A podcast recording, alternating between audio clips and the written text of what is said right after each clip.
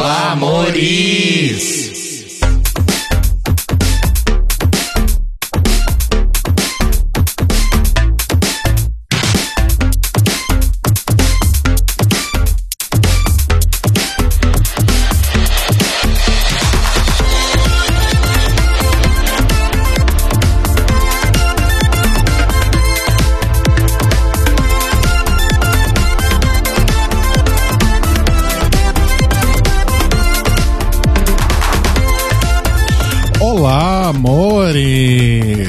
Começando mais um The Library is Open ao vivo aqui no YouTube e na Twitch para sua diversão, entretenimento e prazer. Eu sou o Rodrigo. Eu sou o Thello. Eu sou a Luisa. E hoje estamos aqui para falar, então, sobre coronavírus, né? Shit is getting real. Então tivemos aí esse episódio especial de RuPaul's Drag Race, chamado Corona Can't Keep a Good Queen Down, falando como foi aí o, o, o processo de produção, né, da décima terceira temporada, em meio a essa pandemia que vivemos, que agora tudo é pandemia, né? Uhum. Enfim. É, eu confesso que eu achei mais legal do que eu achei que ia ser, mas depois a gente fala melhor sobre isso.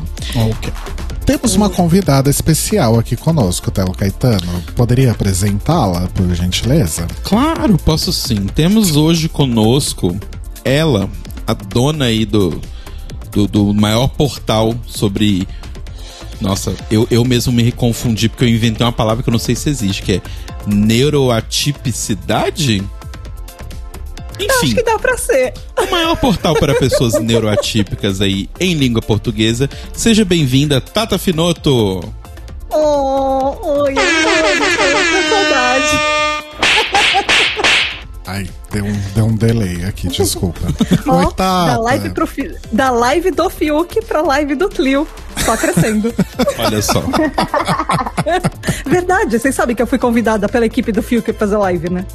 Mentira, sério? Não sabia, não. É sério! Gente. Primeira semana de B B B, a equipe do Fiuk me ligou foi, e eu fiz uma live com, no perfil do Fiuk. Eu tava hosteando a live no perfil do Fiuk pra falar de T D A H. Olha que com bacana. A doutora Ana Beatriz Barbosa Silva. Gente, arrasou. Ganhei muito, dois, Tatinha. dois mil seguidores em cada rede social em menos de uma semana. Ai, arrasou Influencer. muito. Nossa, arrasou assim. muito, Tatinha. Que incrível. Amei. Isso. É, porque vantagem de ser o único podcast no Brasil que fala disso. Arrasou muito. É, Tatinha, se apresente, fale quem você é e o que você faz pra, sei lá, algum desavisado que caiu aqui e não conhece Thata Finotto. Quem é Thata Finotto? Oi, gente, eu sou a Thata Finotto. Eu faço a Tribo T D A H, que é o único podcast em português no mundo sobre tran- transtorno de déficit de atenção e hiperatividade. Ou seja, eu falo demais, eu sou hiperativa, eu vou esquecer várias coisas durante o episódio, mas tudo bem, eu sou assim, não tá nada errado. É isso. Visitem arroba Tribo T D A H em todas as redes sociais. Arrasou, amiga. E me contratem para fazer o seu podcast também. Eu trabalho com isso. E, e lives com o Fiuk e outros artistas também. Sim. Quer dizer, não foi com o Fiuk, mas enfim, vocês me entenderam. Não, estamos tentando isso para algum dia. Quem sabe? Arrasou muito, Thata. E Lu, quer fazer a nossa pergunta especial? Thata, qual é a sua drag queen favorita? A última vez eu sei que eu falei... Cada vez que eu venho aqui eu falo uma. Mas a última vez eu lembro que eu falei que o Landão que roubou meu coração. Mas uma coisa que eu tenho que, que eu preciso me lembrar antes que eu esqueça, que toda vez que eu esqueço, ou eu, toda, eu venho a cada... Tipo, a cada... Pulando uma vez que eu venho aqui eu esqueço. Eu preciso falar da Dimitra. Olha! Eu preciso falar que Dimitra é a minha drag favorita, porque eu não posso esquecer a minha colega T D A H, inclusive. Olha só, arrasou. Olha, arrasou. Dimitra Vulcana maravilhosa. Beijo arrasou pra Dimitra. É. Beijo, Dimitra. Ah, Dimitra linda, inclusive. Arrasou muito. Arrasou muito, Tatinha. Bom, Maurício, vamos lá para os nossos recadinhos antes da gente começar, então, a falar sobre este episódio diferente, né? Então, o The Library is Open é... O The Library is Open faz o quê? Transmite. The Library is Open... Desculpa. Transmite ao vivo toda segunda às vinte e uma horas, horário de Brasília, meia-noite, horário de Lisboa, no YouTube, em youtube ponto com barra The Library is Open Podcast, e na Twitch, twitch ponto tv barra Tlio Podcast. Vem ouvir a gente ao vivo, participar do chat, conversar aqui com a gente, dar sua opinião sobre os episódios, lembrar as coisas que a gente nunca lembra. Exato. E ajudar a gente a fazer esses episódios incríveis. E você pode ouvir a gente também depois, na terça-feira, lá no nosso site, the library is open ponto com ponto b r, também no, no YouTube, fica armazenado lá. É, você pode assinar o feed para ouvir no seu agregador de podcasts preferido e pode ouvir no serviço de streaming também. Exato. E se você quiser ajudar a gente financeiramente, você pode ir lá em apoia ponto s e barra The Library is Open, ver quais são as nossas próximas metas ali e ajudar a gente com a quantia que você conseguir. E além disso, nós fazemos parte da rede L G B T Podcasters, então se você quiser, entra lá em todas as redes sociais, tanto arroba quanto hashtag L G B T Podcasters, para você entender o que é a campanha, colocar o seu podcast na campanha, talvez, conhecer novos podcasts. E vai lá no Spotify e procura a playlist que é atualizada todo domingo com todos os podcasts da rede que saíram naquela semana. Arrasou muito. E hoje, gente, hoje é um dia também muito especial. Estamos entrando aí no mês de março. E como todo mês de março, nós temos o orgulho de anunciar que estamos participando da campanha O Podcast É Delas, que é uma campanha que existe desde dois mil e dezessete, certo? Uh, sim, sim. Eu acho que desde sim. dois mil e dezessete, é, né? Que foi criada aí pela Domenica Mendes e pelo Rodrigo Basso e que tem o objetivo de garantir maior visibilidade para as mulheres na podosfera. Então a ideia é sempre... que, né, os podcasts inscritos uh, chamem mulheres para participar, para debater sobre vários temas. A ideia é também divulgar mulheres que fazem podcast, né? E, enfim, trazer aí um pouco mais de cultura para esse povo, né? Mostrar que tem muita mulher maravilhosa fazendo podcasts incríveis e... Passou-se já o tempo do, do público que ouve podcast ser tão... Que ouve e que produz ser tão é, masculino, digamos assim, né? Uhum. Então, é uma campanha maravilhosa que tem crescido aí a todo ano. E a gente sempre fica muito feliz de participar. Então, para se informar mais, procure lá no site podcast é delas ponto com ponto b r e procure aí nas redes sociais a hashtag O Podcast É Delas para descobrir novos programas aí feito, feitos por mulheres e também para ver os podcasts que estão participando aí e trazendo mais mulheres para o elenco para debater vários temas. É isso? Exatamente.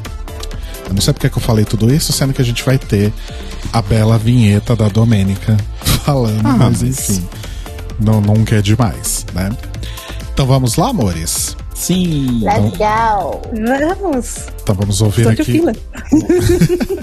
Vamos ouvir aqui o recadinho uhum. da Domenica e seguir aí para nossa música de transição. Você está ouvindo um programa oficial da campanha hashtag O Podcast É Delas dois mil e vinte e um, uma campanha criada para promover a maior inclusão e participação de mulheres no podcast no Brasil e em outros países. Para conhecer outros programas, procure pela hashtag nas suas redes sociais ou acesse o site o podcast é delas ponto com ponto b r e encontre muitos episódios.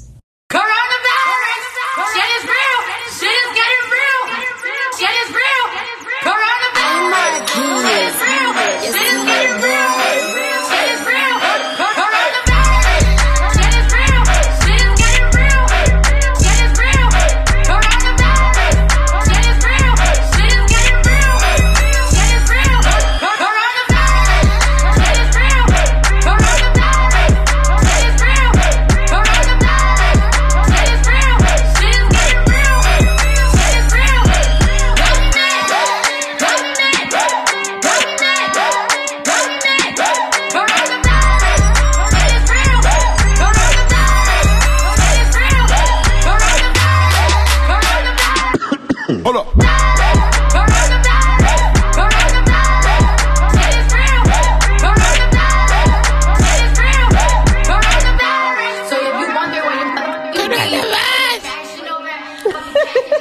Eu não podia perder a oportunidade de usar esse hino, esse remix maravilhoso de novo, né?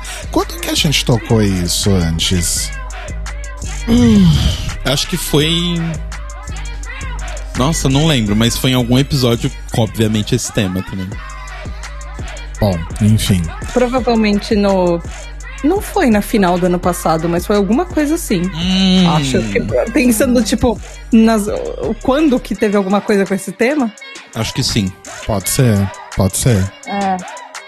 Enfim, mores, é, então a gente foi surpreendido, né? A... Há quase duas semanas aí, ou seja, depois do episódio oito, né? Do da, da temporada. Isso. Que teremos aí uma breve interrupção para esse episódio especial sobre como foi aí a, a, a produção dessa temporada e a relação das queens com Miss Rona, né? No caso, o coronavírus. Uhum. Shit is getting real. É, e aí, quando eu vi, eu falei... Enfim, lá vem. Xi, Marcela. Lá vem. Né? E agora, Derek? E assim, a gente tinha acabado de ter algo parecido em Drag Race U K, né? Uhum. E eu não sei vocês, mas eu achei o episódio de Drag Race U K sobre esse tema bem qualquer coisa, né? Nossa, eu amei. Jura, Tata? Eu Mas juro. Você gostou mais do, achei... do, do U K do que esse? Eu acho que eu gostei... Eu acho que sim. Eu, eu acho que sim. Eu gostei tanto um quanto do outro, mas eu gostei muito do U K. Porque eu gostei muito de ver o que elas estavam fazendo. E o que, hum. que elas estavam passando, e as dificuldades. E aquele negócio de... Caralho, eu tô indo muito bem aqui... E interrompeu tudo, putz, o que que vai acontecer? Uhum, e uhum. aquela... E foi meio que o que a gente passou ano passado, né? Ah, vai ser só uma semana, vão ser só quinze dias. Aí as outras, oito meses depois, eu te, vou ter que desfazer minha mala uma hora, porque eu não vou voltar pra lá tão cedo. É. Bem isso. É. Eu gostei muito de ver, assim, o que que cada uma resolveu fazer com o seu tempo e os dramas pessoais que elas estavam vivendo, porque é muito... um resumo do que a gente teve no U K, assim. Que a gente, um resumo uhum. do que a gente viveu também. Uhum. E esse episódio, assim, a diferença que eu achei de, entre um para outro é que esse daí foi mera passação de pano. Esse foi, uhum. ah, caralho, a gente fez um pro U K, né? É, a gente tava gravando no, nos Estados Unidos nessa época, né? É, é, uhum. acho que a gente vai ter que falar sobre isso uma hora. Uhum. Hum, faz sentido. Faz. E você, é porque Lu? foram duas, foram duas situações diferentes, né? Uhum. Porque o do U K começou quando ainda estava tudo bem, o pessoal podia aglomerar à vontade, estava todo mundo feliz. Aí do nada para e volta sete meses depois. Esse foi todo durante é. a, o isolamento. E assim, eu gostei muito do do U K. Mas comparado ao do, do americano, ficou meio qualquer coisa, sabe? Uhum. Mas foi bem divertido também. Eu não sei quanto a vocês, mas o primeiro episódio dessa temporada do, do Drag Race, eu, assim, sabendo que eles gravaram no meio da pandemia... Toda hora que, no, no primeiro episódio, quando cada uma dava um abraço, eu, eu, eu pensava, ai caramba... Agora eu tô muito assim, do, tipo, alguém é. se abraçou, ai caramba, por que que você tá se abraçando? Não! Uhum. E aí começa todo mundo a entrar no workroom juntas e me enfileirado, é. e todo mundo, sabe, eu não! E aí eu acho que talvez elas tenham mostrado, feito esse episódio justamente por aquilo, porque aquele face shield de nada, enfim. Uhum. Né? É, então, assim, eu, eu, eu não desgostei do, do U K. É porque eu acho que os focos realmente eram bem diferentes, como a Lu falou, além das situações, né? Sim. Tipo, um era muito mais focado nas queens, o do U K, era muito mais focado em nelas, como era o dia a dia, como foi, como vai deixar de ser e tal. Até porque, vamos aqui trazer uma questão até de, de, de ordem dos fatores, eles já uhum. sabiam quem eram as queens escolhidas e eles estavam acompanhando elas o tempo todo em que teve essa quarentena uhum. delas. Nessa do U K, pan... você tá falando. Do U K, do uhum. U K. Sim. O Drag Race é, U S, esse episódio, ele é muito mais focado na parte da produção, até porque, uhum. basicamente, a linha do tempo toda que ele cobre ali, eles ainda nem sabiam, nem tinham escolhido quem eram as queens, né? É. Então é muito mais sobre elas falando como elas se sentiram, mas não entra muito no pessoal, que eu acho que aí vem a coisa. O, o Drag Race U S é muito mais o programa me contando como ele lidou com a pandemia, enquanto do U K é muito mais as queens me contando como elas lidaram com a pandemia. Hum. Mas você percebeu uma palavra que eles usaram que pra mim fez toda a diferença no episódio? Hum. Que por isso, assim, um dos motivos que eu acho mais que foi passação de pano é que eles começaram o episódio e repetiram umas três vezes, assim, aquele negócio de narrativa, começo, meio e no final, pioneirismo. Você não tá ah, no sim, meio sim. de uma pandemia de Covid falando que você foi o programa pioneiro em gravar durante a Covid. Uhum. Sim. Verdade. Eu isso, entendo isso ficou bem que marcado tem aquele mesmo. Negócio... Oi? Desculpa. Não, isso ficou bem marcado mesmo, como você falou. Falaram mais de uma é. vez, né? Sim. Então, eu entendo que eles te- estejam talvez usando isso assim, hoje, com a cabeça, assim, de quem passou aquele ano passado inteiro e viu, e ref- e viu os resultados... Hoje a gente sabe que uh, Hollywood estava numa crise gigantesca, que estava todo mundo fechando produção, principalmente as pessoas de câmera, de estúdio, as pessoas de backstage mesmo, que não são a, a galera que tem grana, mas a galera que precisa sobreviver disso. Tinha um monte de gente indo pra rua porque não tinha salário, não tinha, onde co- não tinha o que mais comer nem nada, porque subsídio zero do governo. E, assim... Eu entendo falar pioneirismo por causa disso e porque a gente viu também ano passado um monte de queen falando que elas estavam perdendo emprego, elas não tinham é, mais o que fazer, o que comer. As drag queens de, de U K, teve uma delas que foi despejada de casa, virou moradora Sim. de rua durante um tempo. Uhum. Sabe? Eu entendo hoje eles fazerem um programa falando isso, mas pioneirismo pra mim é forçar um pouco demais a barra. Do tipo, olha como a, é. a, a RuPaul é legal, ela deu a oportunidade pra essas queens ganharem dinheiro, arriscando as suas vidas e de toda a produção do programa. É, que ele, tipo, ela, ela é tão pioneira, ela é tão pioneira, ela entrou dentro do incêndio. É. A Tina Burner falando, não, porque eu estou aqui arriscando a minha vida por essa oportunidade única. Eu Exato. Estou no maior programa do mundo. Uau! Eu sou é, a Tina Burner. Assim, eu entendo o lance de passação de pano. Eu também acho que eles forçaram muito nessa coisa do ai, nossa, somos pioneiros, né, por estarmos gravando e tal. Mas assim, eu te confesso que ver este episódio me fez bem, porque o tempo todo eu também ficava pensando sobre justamente essas questões de segurança, né? Tipo, como foi uhum. essa segurança uhum. e tal.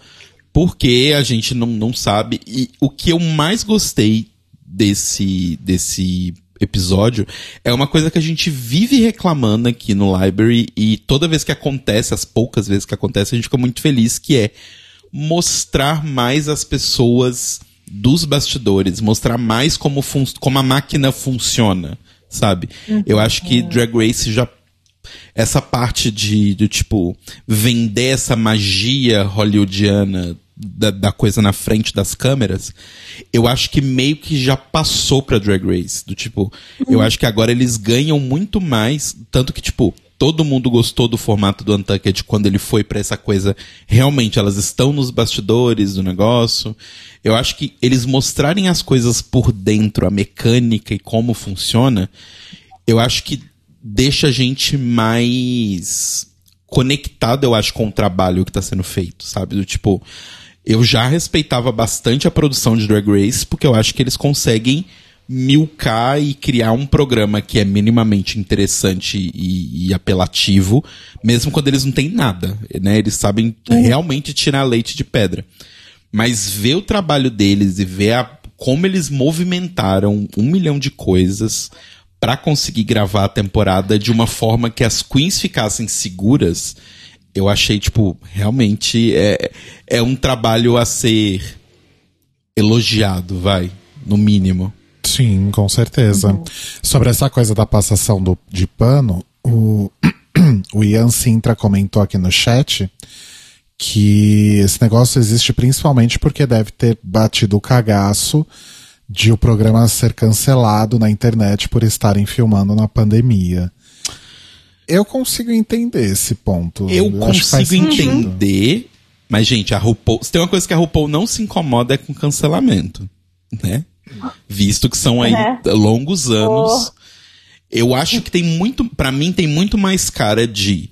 Eles filmaram essas coisas, é, ou juntaram esse material, na verdade, como do tipo, ah, vamos lançar isso depois como um conteúdo, sabe... de streaming mesmo. E aí, né, tipo, deu setembro, outubro, novembro, dezembro, janeiro, fevereiro, março, cá estamos, e ainda não acabou a pandemia. Uhum. E aí eu acho que eles chamaram as queens de volta para poder fazer aqueles documentos, aqueles... Sim. É, aquelas entrevistas, né? E transformaram uhum. no formato de um programa. Mas eu não acho que, tipo...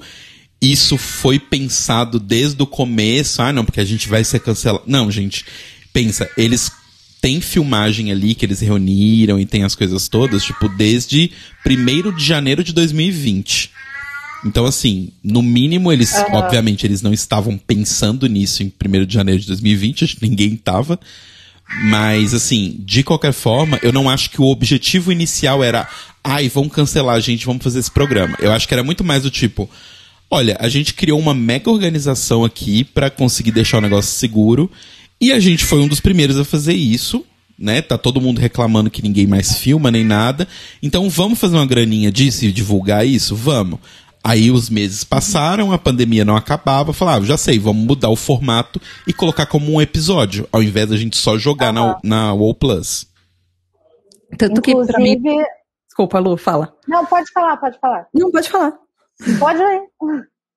Eu acho Pode que o, o que mais fica claro que, porque, que eles gravaram isso muito depois é que, diferente de U K, que existe uma fala muito clara uh, que, ah, eu tô pintando meu cabelo de novo porque a produção me mandou estar exatamente igual como estava durante as gravações, no, no, nesse Drag Race uh, regular, elas estavam completamente diferentes com qualquer cabelo, com qualquer outra roupa, e não do jeito que elas fiquem, a, a produção exige que elas estejam pros, uhum.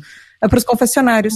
Sim, pra continuidade. É. E eu, inclusive, vou te falar que eu acho que talvez os dois, talvez tanto do U K quanto do, do negócio, porque eles têm uma, uma veia muito documental, que não é muito Sim. padrão, né? Tanto do, do, dos programas de Drag Race.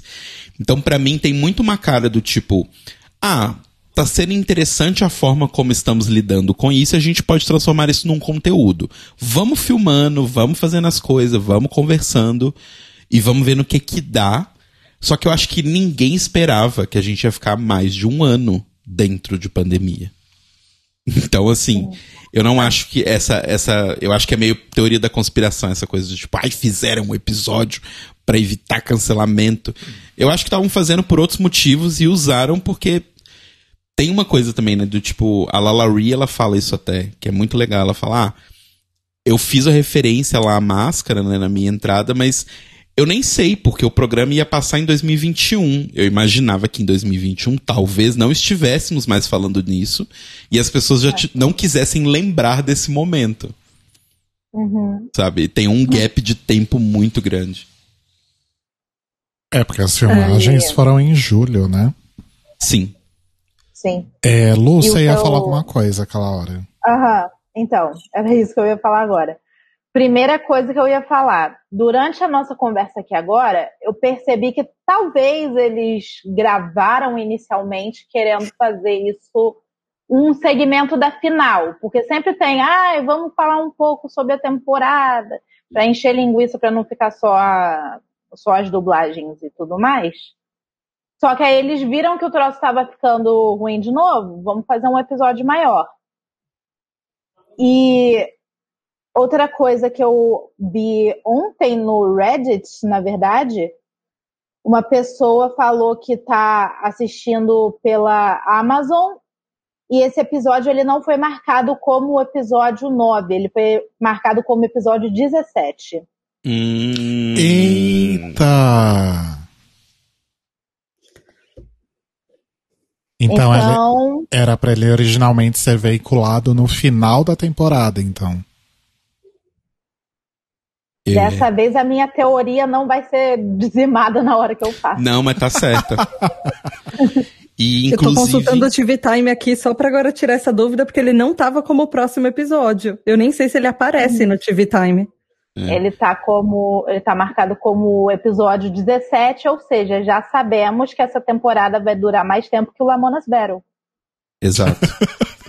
É, mas acho que são dezesseis. Era, enfim, tirando esse, né? Uhum. Sendo esse dezessete, uhum. Já tinha em algum lugar aí que eu vi que eram dezesseis episódios. Também ficaram quatro, três episódios sem eliminar ninguém, né? Enfim. É. Quatro. Uhum. Foram quatro, né? Com esses cinco. Ah. É, inclusive, é. isso é, é uma dúvida minha sobre quando foi gravado isso. Eu acho que bem depois. Provavelmente quando eles pensaram em fazer essa montagem lá por, sei lá, dezembro, novembro. Eu imagino. Hum.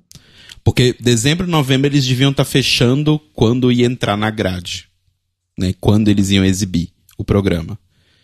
Aí fecharam que ia começar dia primeiro de janeiro e tudo mais. E aí eles devem ter programado esse episódio pra ir justamente na semana onde um ano atrás começou o lockdown. Uhum. Hum. Honestamente, eu trocaria um episódio tipo esse por temporada, mostrando backstage, mostrando segredos de bastidor, do que um reunion ou, um, um, ou qualquer Untucked. De, uhum. de qualquer temporada, assim. Uhum. Trocava fácil um desse por temporada do que aquela reunion que a, que a RuPaul que fica tentando tirar leite de pedra. Nem, nem isso, ela fica tentando. Então, sabe aquele negócio que aconteceu e ninguém ligou? Vamos falar sobre isso. Vamos falar sobre isso durante dez minutos e fazer todos vocês se sentirem desconfortáveis. É... Eu tô lembrando de um TikTok que eu vi, que era... assim, som de passos, aí daqui a pouco chegava alguém falando, gente, me conta que a mãe de vocês morreu? Aí botaram que era a RuPaul tentando conseguir mais um M. É tipo isso. Mas eu também, Thata, troco total um episódio desse mostrando bastidores, é muito mais legal e acho que muito mais valoroso pra imagem que o programa quer passar de um grande programa de T V, isso do que treta. É. E é, e é total o que você falou, é total documental. Ele tem todas as coisas de narrativa, ele tem... E é legal ver o, o como ele foi feito, até as, mostrando as entrevistas delas, como elas, assim, não, tem, não tinha mais uma pessoa que eles estavam falando com a câmera nas entrevistas, uhum. E até a brincadeira que eles fizeram de a câmera travando, o vídeo travando, e aí eles colocaram essa... Porque todo mundo viveu isso durante a pandemia. Sim, total. De, ah, o seu eu vídeo amei. Não tá travando. E, e eu amei o formato que eles fizeram. Eu gostei muito de, de todos os elementos ali, assim. Uhum. Eu muito quero mais episódios assim. Sim. É porque eu acho que a gente tá tão acostumado com Drag Race sendo sempre exatamente a mesma coisa, que qualquer coisa diferente de... Nossa! Eu quero mais! É. Até que elas fazem quinze anos seguidas e a gente fala, ai, não aguento mais isso. É, é mas... Tipo, enfim. Essa mania de enfiar não sei quantas temporadas por ano. Inclusive, ah. gente, sábado, dizem as más línguas que sábado vai sair o cast do Drag Race Down Under. Ih. Ih. Xi, Marcela. Eu quero dormir, RuPaul. RuPaul, por favor. Eu quero dormir. Contando que RuPaul não é Netflix e não vai ter uma temporada e cancelar na seguinte, a gente já tá contando com quantas mesmo? Porque eu tô, já tô ah, esperando que vai ter uma Holanda ano. De novo, vai ter uma não. Canadá de novo. Só o que eu ano. Quero que Vamos a Tailândia lá. Não tem, né? Mas a é. Tailândia eu acho que foi cancelado. A única boa é tipo Netflix. É. Mas, ó, temporadas de Drag Race esse ano. A gente tá tendo agora a treze, tá tendo o U K dois. Possivelmente vem aí o quê? All Star seis, Drag Race Down Under, Drag Race Espanha, Drag Race Holanda, Drag Race Canadá. É, eu acho que esses sete estão meio que confirmados, assim. Além do U K, é. né, que tá acontecendo. Então são oito temporadas. É, é temporada pro ano todo, né? Sim, sim. Surra de temporada. Cada temporada dura em média uns dois meses e pouco. É, então, cada temporada as... é. dura mais ou menos, bem mais ou menos, né? Vamos colocar uma média de onze episódios, vai. Não, geralmente não, é pensando que a, a, a, ela começou, essa temporada começou primeiro de janeiro e a gente, sei lá, está primeiro de março. Não, mas até fazendo a conta por, por, tempo, por, por semanas, do tipo, vamos pensar. Você falou não. quantas semanas, amor? Geralmente é treze. Essa não, mas eu tô, falando, ser... eu tô fazendo uma média, tipo U K com todos os outros. Ah, uns doze, treze. Tá. Não, doze, não treze seria o... O normal de Drag Race. U S, né? Né? É, então, por isso que eu tô colocando é, onze. Uhum. onze vezes oito dão oitenta e oito. E a gente tem cinquenta e duas semanas do ano. Então. É, mas então agora... vai ter overlap. É, a gente já tá tendo overlap. É, já tá tendo overlap U S agora. É. Okay, né? É. O negócio é que vai ser overlap o ano inteiro. A gente achou que ia ser esse mês. Então, provavelmente, quando acabar a regular, vai estar tá rolando U K e vai ter tá alguma outra começando. Uhum. E aí, quando já essa outra estiver começando, tá? talvez, talvez seja um costura. Ah, mas eu não quero pensar nisso, tá me dando depressão. A U K só vai ter dez episódios, já tá indo pro oitavo, então rapidinho vai acabar é, agora. A... Acha que vai ter um mês de folga? A U K ia acabar hum? antes da regular, né? Sim. Eu quero folga, RuPaul! Me deixa respirar. Ai, gente. Mas esse especial do... do U S, é, foi interessante também quando comparado com o do U K, porque o do U K foi basicamente o, o mesmo, é, como é que eu vou dizer, a mesma produção, digamos assim, né? A mesma fotografia, mesmo uso de G C, era, era como se fosse um episódio uhum, mesmo, né? Uhum.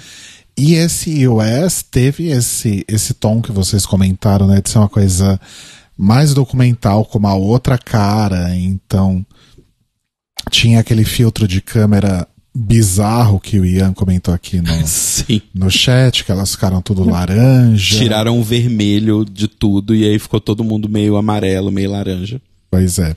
Os G Cs é eram diferentes. Filtro Tina Burner. Gente, Cairo, Cairo Braga tá no chat pedindo beijos. Em vez de vir estar aqui participar ou trabalhar, enfim. Beijos, tá Cairo Braga. Beijos, Cairo.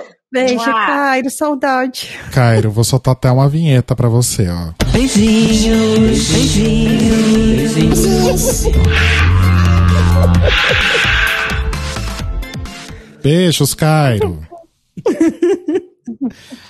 Enfim, é, então realmente teve esse tom diferente mesmo, né? Não, não parece. Não parecia realmente algo que se encaixaria como um episódio extra, como foi o de U K, uhum. né? E eu vou te falar uma coisa. Tô aqui jogando um. um da minha cabeça. Fonte meu cu, tá? Mas eu acho que existe uma grande possibilidade. Eu não sei se o M tem uma categoria de episódio documental. Mas existe a possibilidade desse episódio de Drag Race ser o da subs- subscri- uh, subscrição pro M, viu? Uhum. Tem bastante e assim, eu acho que chance. Tinha falado isso no chat também, inclusive. Ah, tinha? Eu não vi. Sim. Mas eu, eu, eu acho a mesma coisa. Do tipo, nossa, Drag Race agora faz documentários... Alguma coisa assim, sabe? É, e até porque assim, tipo, por isso repetir o tempo todo que, ah, eles foram pioneiros, todas as questões de segurança, jogar número na tela, essas coisas, é tipo, pra uma galera que tá vendo uma indústria parada quase durante um ano, é do tipo, olha só, sabe? Do tipo, eu acho que existe um apelo aí. Mas assim, uhum. sejamos sinceros. A franquia já tem aí outras produções que são de um tom mais documental, né? Tipo Work the World, é, o de Las Vegas lá, que eu esqueci o nome. Vegas Review. Isso. É. O... Mas é que não foi feito no Drag Race em si, no, no principal. Ah, não, sim, é. Mas acho que, é, de qualquer forma, são produções documentais do mesmo universo, ah, né? Uh-huh. Tem o God Save the Queens, né? Então... Sim. Mas, de fato, esse episódio sobre Corona foi bem diferente até mesmo dessas, dessas outras produções aí que eu citei, né? Uhum. Uhum. E eu achei até interessante o jeito que eles abordaram algumas coisas bem políticas no, naqueles, no, foi assim, do jeito Drag Race de ser, en passant, uhum. Mas... Por exemplo, a Camora, com aquela, quando que ela entrou no avião com, a, com uma máscara escrita I'm not the virus. Uhum, e ela uhum. falou que por ela ser asiática, por ela ser... Agora eu não lembro a descendência dela, ela taiwanesa... É... Não, vi- vietnamita. Vietnamita, isso. Mas por ela ser oriental, ela estava ganhando... que ela estava ouvindo muito hate... E que uhum. isso marcou muito ela, e que isso estava acompanhando ela durante muito tempo, tanto que a cena dela no avião com essa máscara gigante, cheia de balão em volta, falando que estava sendo um ano pesado para ela, e ela não sabia como ela ia chegar lá, é, na própria produção de Drag Race, enfim. Uhum. Eu achei que eles deram um foco interessante para isso, principalmente por terem começado falando que era um vírus que foi detectado na China, e que agora, assim, a gente sabe que não foi lá que começou, enfim, mas... Eu acho uhum. que foi, foi uma volta que o próprio documentário deu. Uhum, começando uhum. num ponto e mostrando um ponto de vista de uma pessoa que estava sendo prejudicada por causa de preconceitos que aconteceram. Sim, sim, isso foi bastante importante, inclusive, né? Uhum. É. É, eu só queria destacar que as minhas cenas preferidas do documentário todo... São quando elas estão andando pelo lado de fora do estúdio, né? Que elas estão indo do, uhum. da workroom pra, pra runway. Elas com o face shield na mão. Como, como se aquilo fosse ajudar realmente a evitar qualquer coisa, né? Sim. Porque e não as... cabia na peruca, né, Rodrigo? Exatamente. Eu, a primeira vez que isso aconteceu na temporada, na temporada mesmo, num Untucked... que tá a Symone do lado de fora segurando o vidro na cara, eu falei, caralho, por que não veste, né? E aí eu me toquei, porque não cabe na peruca, vai estragar a maquiagem, né? Uhum. É, e tem o lance também de que elas realmente estavam no lance da bolha, né? Do tipo, mostra depois, tipo... Engraçado porque eu não reparei em momento algum nisso, do tipo, teria que ter um olho muito clínico pra isso, mas pelo que eles mostraram... E caralho. Tudo bem? E todo mundo ainda nos ouve? Alô, não, é, alô? Oi, oi. Vocês estão ouvindo? Foi o Carbonara, sim. Gente. O Carbonara subiu do nada em cima da mesa. Carbonara, você quer participar, só pedir. Relaxa que ele ainda não sentou no teclado. É, exato. Tá, tá os dois na minha mesa. Tem a mesa do Thello inteira. Tá os dois na minha mesa. No meio de um monte de fio. Ah... Bom, vamos, mas... ver se a gente, vamos ver se a gente consegue chegar até o final sem nenhum acidente aqui, mas vamos lá. Mas pelo que eles mostraram, tipo, absolutamente todas as pessoas da produção estavam com a máscara de boca e nariz e algumas com o faceplate, e ainda eles estavam filmando com elas atrás de um... as câmeras atrás de um negócio de acrílico, né? Então, tipo... Uhum. Aí eu consegui compreender um pouco a loucura delas estarem com a máscara, sabe? A dez metros de distância. Porque, assim, tá todo mundo que tá no estúdio, tirando o RuPaul, Michelle, o, o jurado da semana, e as queens está de máscara. Então, do tipo... Uhum. Se elas pegassem, teoricamente, seria entre elas, né? Não seria de nenhuma outra pessoa. É, e como elas estavam... É. Super isoladas no hotel, né? Acho que o risco era pequeno mesmo. Sim. E, e ai, quem foi? Foi a Kandy, acho que falou, que elas estavam fazendo três testes por semana. Uhum. Gente, sim. Eu fiz, eu fiz esse teste semana passada por causa de um freela que eu precisei pegar, que era, que era alocado. São os quinze minutos mais, assim, mais tensos da sua vida. Nem teste de gravidez é tão tenso. Porque a pessoa enfia um negócio no seu nariz e é horrível, é uma sensação muito horrível. E tá fazendo isso três vezes por semana. Ah. E aí você tem que ficar esperando, porque ele não é igual o teste de gravidez que você vê a barrinha mostrando um risquinho, dois risquinhos. Uhum. Você tem que esperar realmente o reagente por quinze minutos e não acontece nada nesses quinze minutos. E você fica, tipo, aí aconteceu alguma coisa. Será que... Aí você pensa em todas as possibilidades da sua vida inteira que podem ter acontecido. Tipo, a hora que eu fui no supermercado e eu peguei aquele... Sei lá, eu peguei alguma coisa no supermercado e de repente eu fui ajustar o óculos ou alguma coisa assim. Uhum. E ai, meu Deus! Eu acidentalmente toquei no corrimão da escada, meu Deus! Exato! Eu ajustei a máscara, sei lá, sabe? Foi a primeira ai, vez que Deus. Você fez esse teste, Thata? Ou você já tinha feito eu antes? Fiz, eu fiz semana passada. Semana passada eu tava num frilo. E eu precisei, a produção inteira do Freela era uma produção alocada, igual, tipo, estúdio de vídeo, com podcast, essas coisas. Uhum. E todo mundo da produção precisou fazer esse teste. E é, é um cotonete gigante que eles enfiam no seu nariz uhum. e rodam. Ai, é horrível. É horrível. É horrível. Você fez? É horrível ano passado. A pessoa ainda fala pra você tampar a boca porque você vai espirrar. Porque dá muita aflição, dá muita vontade de espirrar. Nossa. Quando eu fui fazer, eu fui fazer com todo mundo aqui em casa. Foi minha mãe, meu padrasto, minha tia, foi todo mundo. Aí, todo mundo se mobilizou para eu ser a última, porque eu sou aquela pessoa que fica nervosa com qualquer coisa que eu sei que vai doer. A minha mãe foi logo antes de mim. Aí ela, meu Deus, parecia que ia furar a minha cabeça, só que eu não posso deixar transparecer, senão a Luisa vai surtar. Aí eu entrei, assim, incomodou bastante, mas não foi o surto que eu achei que ia ser. Aí minha mãe me vendo saindo lá do exame toda... Uh, e ela, ah, meu Deus.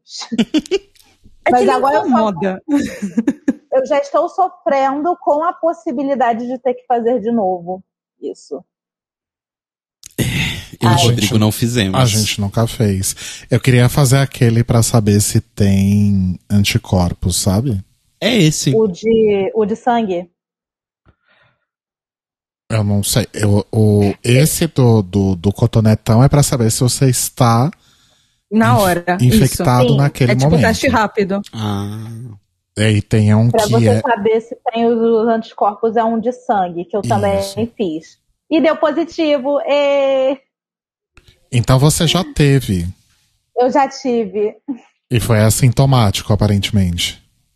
Não exatamente, porque o meu olfato e o meu paladar estão zoados até hoje. Isso foi o quê? Em, em outubro, começo de outubro? Que eu Nossa, Lu. Perdi.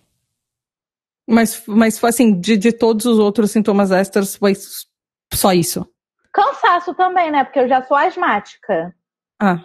Aí, imagine o combo. Nossa. Eu, eu tô preocupada com isso, porque tem alguns... Uh, tanto que nos, nos meus... Entrando pro meu lado, nos meus grupos de T D A H a gente tá discutindo, porque parece que tem uma, o Covid tá sendo estudado de efeitos no lobo pré-frontal.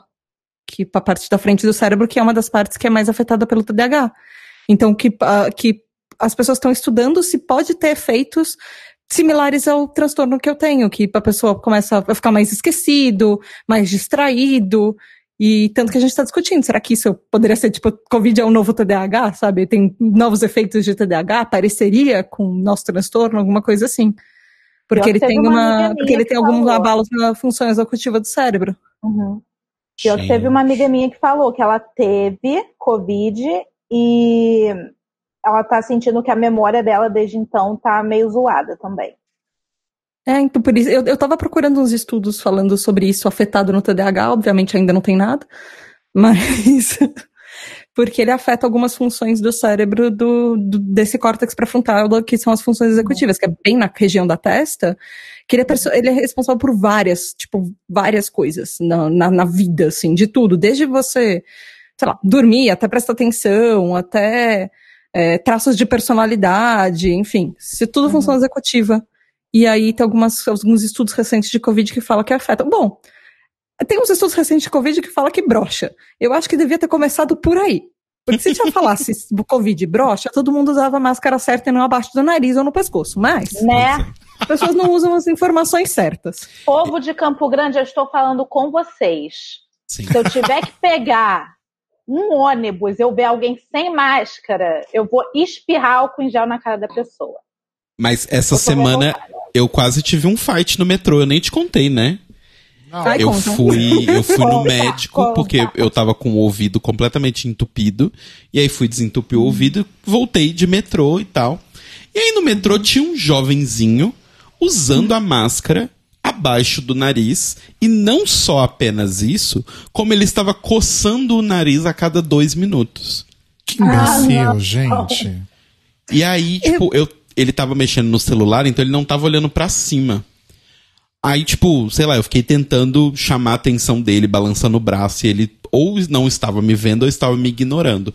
E aí chegou uma hora, eu simplesmente andei até perto, chutei o pé dele, me afastei, aí eu falei, aqui ó, é em cima do nariz.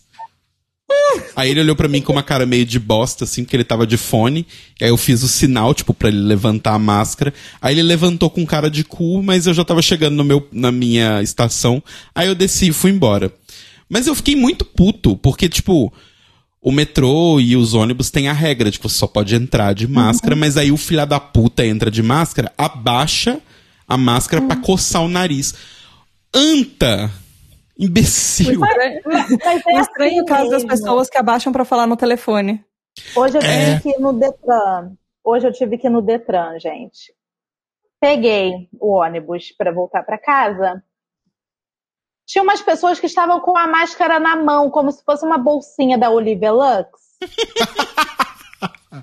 Eu vi aquilo... Eu, desde o primeiro dia, quando começou esse negócio de máscara, eu tô vendo gente fazendo isso. Anda com a máscara na mão, igual a bolsinha da Olivia Lux, chega hum. no estabelecimento, para na porta, opa, pega a máscara e bota, abaixo do nariz. Aí entra, entrou no lugar, bota no queixo. Nossa, eu fico, gente. gente, vocês não entenderam ainda pra que, que isso serve? O negócio é... Eu não tô mais quase vendo pessoas de máscara.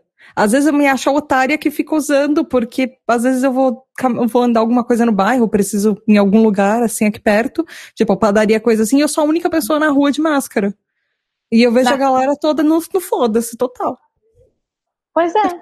Gente, como assim? Aqui na minha rua tá a mesma coisa. Eu lembro que foi uma ou duas semanas depois deles decretarem quarentena, estava eu aqui na minha casa cumprindo a, o meu isolamento, cumprindo minha quarentena.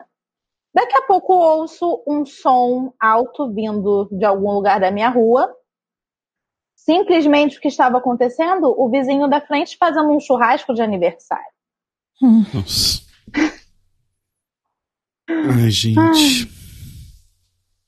Gente, eu fico... Campo Grande, eu odeio vocês. E caralho, peraí. Alô, vocês me ouvem? Alô. Oi, oi, Mora. Tava mutado aqui no Hangouts, acho que foi o pesto. De falar o gato sentando no teclado. Ai, meu Deus. Esses dois tão foda. Peixe carbonara em... Como vamos estragar o dia dos nossos pais hoje? Nossa, gente, sério. Sabotando a live. É difícil, viu? É, não, mas eu fico chocado porque, enfim, vocês devem passar por isso também, né? Você entra no Instagram, você vai ver lá os stories ou até mesmo post normal no feed, e aí tem gente em bar, tem gente em restaurante, uhum, tem gente viajando, tem gente fazendo churrasco. Eu olho aquilo e falo, não, gente, não, não, não dá. Gente, um monte de gente na... na praia. Gente na e praia. E ainda tem um, tem um pessoal que tem a, a, a cara de pau de colocar hashtag T B T. Eu fico, minha filha, o seu cabelo não estava azul antes da pandemia. Pare de palhaçada. Bota T B T, mas eu sei muito bem que essa foto é de ontem. Nossa. Ai, ai, ai. Ou não coloca T B T, mas coloca um disclaimer. Tipo, ai... Seguimos todos, é. seguimos todos os protocolos de segurança. Meu cu. Não seguiu o primeiro, quer a ficar em casa. Só foi, a, a máscara só foi tirada para as fotos. Que vírus educado, né? Eu vi um tweet sobre isso mais cedo. O pessoal falou, é um vírus muito educado, porque ele respeita a hora do trabalho, ele respeita a hora da foto. É quase um gentleman. Sim. Mas assim, eu, eu vou ser bem sincero, eu, eu não tenho essa hombridade, essa coragem, essa loucura das pessoas que vão comer em restaurante, gente. Eu não, não, não, não, não, não sei. Porque assim, as pessoas que viajam e tal, tipo, não passando pano, mas eu entendo que algumas pessoas precisam viajar por motivos X, Y, ah, Z. Sim, às vezes de trabalho, inclusive. É, e porque assim, tem um monte de trabalho que não, não dá pra ser remoto. Sim, e assim, é. dá pra pessoa se proteger nesse esquema, sabe? Dá um double mask, faceplate, se cobre todo, tipo, existem formas. Agora, como que você vai comer em um restaurante tranquilamente, sendo que você sabe que você vai, em algum momento, tirar a sua máscara e colocar ela em contato com coisas, tipo talheres, guardanapo e copos e essas coisas, que você não sabe quem tocou, sabe? Do tipo, não faz sentido pra mim. O Andrei e eu, a gente, Andrei, meu namorado, assim, a gente teve a ideia de alugar uma chácara pra nós dois, pra sair num fim de semana, pra tentar, vamos só, sei lá, nós dois numa chácara com piscina, com uma churrasqueira. Vamos. Aí teve, a, aí teve essa variante nova que, no, que tá alastrando em tudo quanto é lugar, interior de São Paulo principalmente, tá tudo lotado, T I, tudo, de falar, não, vamos ficar em casa, uhum. não vale a pena. Não, é igual a gente, sabe? A gente pensou também, tipo, final do ano, só a gente, tipo, ir pra um, pra um hotel que fosse, sabe, sei lá, um quarto de hotel, mas aí começou os dois a pirar, tipo, ai, mas... em algum momento a gente vai precisar pedir comida, sabe? Ou é. de entrega, ah. ou de coisa. Aí a gente vai carregar álcool gel pro, pro, pro hotel pra poder limpar as coisas. E aí vai ter que usar... Ah, a louca do lisoforme. Eu lembro claramente quando decretou a, a quarentena. Minha tia foi no mercado, comprou não sei quantas garrafas de lisoforme. Ela passou lisoforme no chão. Ela passou lisoforme no filtro do ar-condicionado. Ela passou lisoforme em tudo quanto era lugar da casa. Aí eu tive a brilhante ideia de pegar esmalte e marcar o copo. Cada um tem o seu copo. Primeiro minha tia virou pra mim e falou: que isso? Não tem necessidade. Você está exagerando. Corta pra duas semanas depois, quando eu voltei aí na casa dela, os copos todos marcados. É. Amo. Ai, gente, tá. Amores, temos um, um convidado especial que acaba de chegar. Pode entrar, Cairo Braga. Oi, uh! amores. Uh! Oi, Cairo. Oi, oi. Eu não sei do que vocês estão falando, porque logo quando eu pedi pro Rodrigo me mandar o link, meu computador deu uma tela azul da morte. Então eu a gente tá a falando de coronavírus. Ai, que ótimo. Ai, que bom. Eu, tenho, eu, eu passei só pra dar um oi mesmo, porque eu, tenho, eu tô na minha pausa de dez minutinhos, então não tem muito tempo. Cairo, aí tem toque é... de recolher também? Aqui tem toque de recolher no final de semana, mas na verdade atualmente a gente tá em confinamento, então meio que não tem toque de recolher. Não é pra ninguém estar fora de casa, a não ser que precise. Hum. Meu irmão tá morando aí, entre aspas, perto. Meu irmão tá em Barcelona e ele fala que lá tem toque de recolher. Que ele tá com um toque é, de recolher lá. Com, é, com, coisas, o negócio é a multa surpresa, que eu achei o máximo. Que eles vão, o guardinha vai te achar na rua e ele vai te dar uma multa. Aí você não sabe quanto que é, pode ser tipo de duzentos euros a mais de mil euros, pra, dependendo do seu motivo. Ah, eu acho, eu acho que tem que ser assim mesmo. Aqui em Portugal, aqui em Portugal foi assim. É, a multa que tá hoje em dia por descumprir certas regras já é quase... Algumas são o quíntuplo das multas iniciais de março, março do ano passado. Que é pra ver uhum. se as pessoas é, acordam pra fita, vamos dizer assim. Uhum. Ai. Ai, mas é isso, amores. E o episódio de Drag Race, hein? Alô? Não, ah, mas, é, teve, né? Mas falando sério, será que um, um troço desse de multa pegaria aqui no Brasil? As pessoas ah. iam falar o P F errado e o nome errado. É a mesma coisa que você perguntar o nome da do, pedir o telefone da pessoa da balada que você não quer dar. Tá, mas aí tem que apresentar documento e tal. Ah, Mo, você conhece a polícia do Brasil? Você, você teve no Brasil nos últimos anos? É, né? É, então. Outra coisa, né? É isso que o Thello falou. Quem, quem é que ia ser o policial que ia colocar as, as multas em prática, sendo que tem um monte de policial negacionista? Né? Ah. Tem isso também.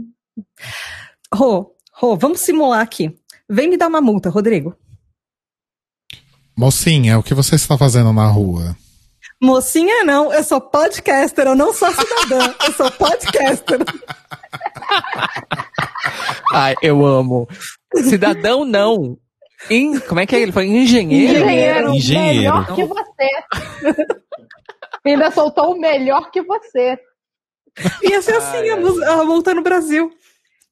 Mocinha não, você ah, sabe é. quantos followers eu tenho no Instagram? Você, você sabe quem é meu pai? É, sempre tem essa do pai, gente, também. Você sabe onde eu moro? Eu moro em Alphaville. Alphaville não tem Covid, não chegou aqui. Não chegou. Vamos lá falar com o meu delegado, né? Ai, gente. É, é. o delegado que eu, que é. é meu, por quê? Porque eu comprei. Eu tenho, você não tem. Se eu tenho um delegado, é porque eu mereci. Eu não tenho culpa se ela não tem dinheiro pra comprar um delegado pra ela. Ai, gente. Ai. Amor, enfim, a minha... No Brasil. A minha pausa acabou, eu vou ter que ir nessa. Continuar ah, arrasando. A Cairo vai ser multada. É muito...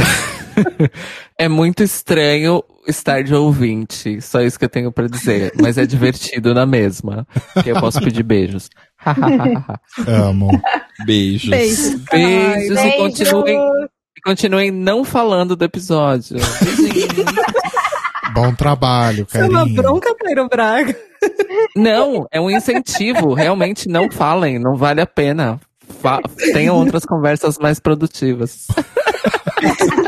Ah, quem vê você falando assim até pensa que foi horrível o episódio. Não foi horrível.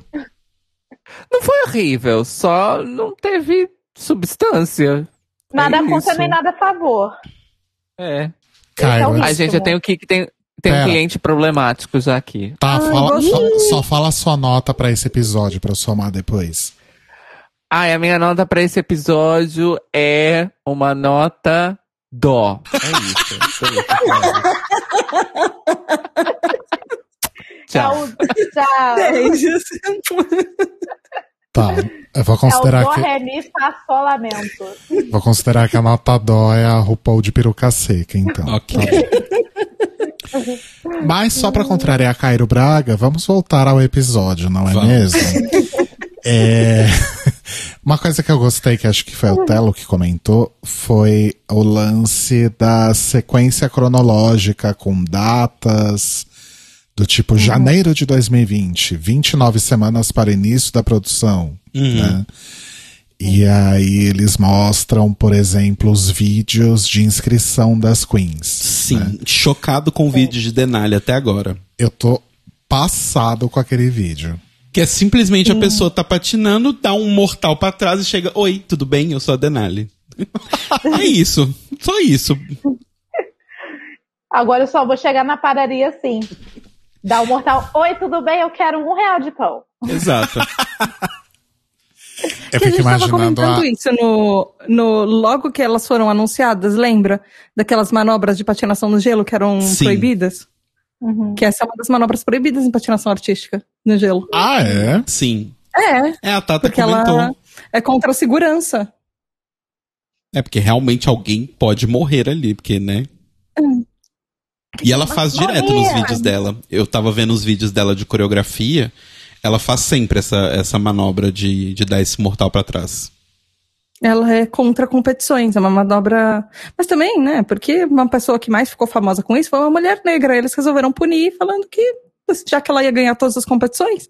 E ela tava fora dos padrões, que, eles, que o patinação artística eu acho mar- maravilhoso, mas eles têm uns padrões muito do tipo, ou é daquele jeito que eles querem, ou no padrãozinho da menininha americana, loirinha, bonitinha e coisa assim...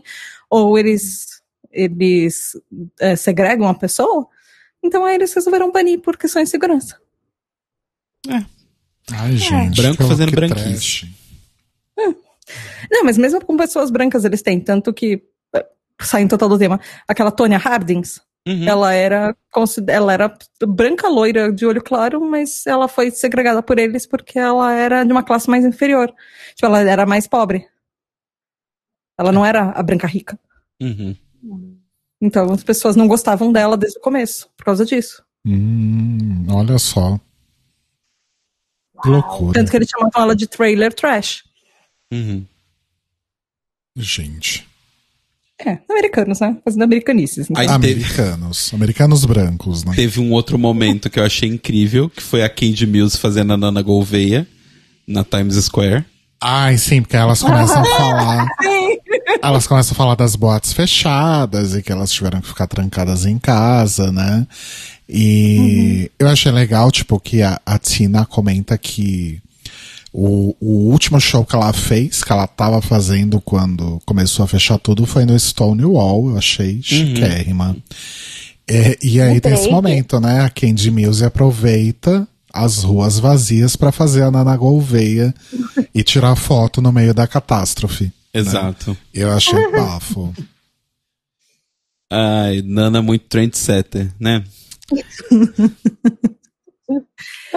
Ai, eu gostei da planta do workroom que eles mostraram. Eu gostei muito sim. de ver o que, que eles... Ah, porque durante todos os Untuckeds a gente viu, ah, agora um, o Untucked tá diferente, tem um sofazinho e parece que elas estão lá no meio do workroom e agora e aí eles mostraram o que eles fizeram.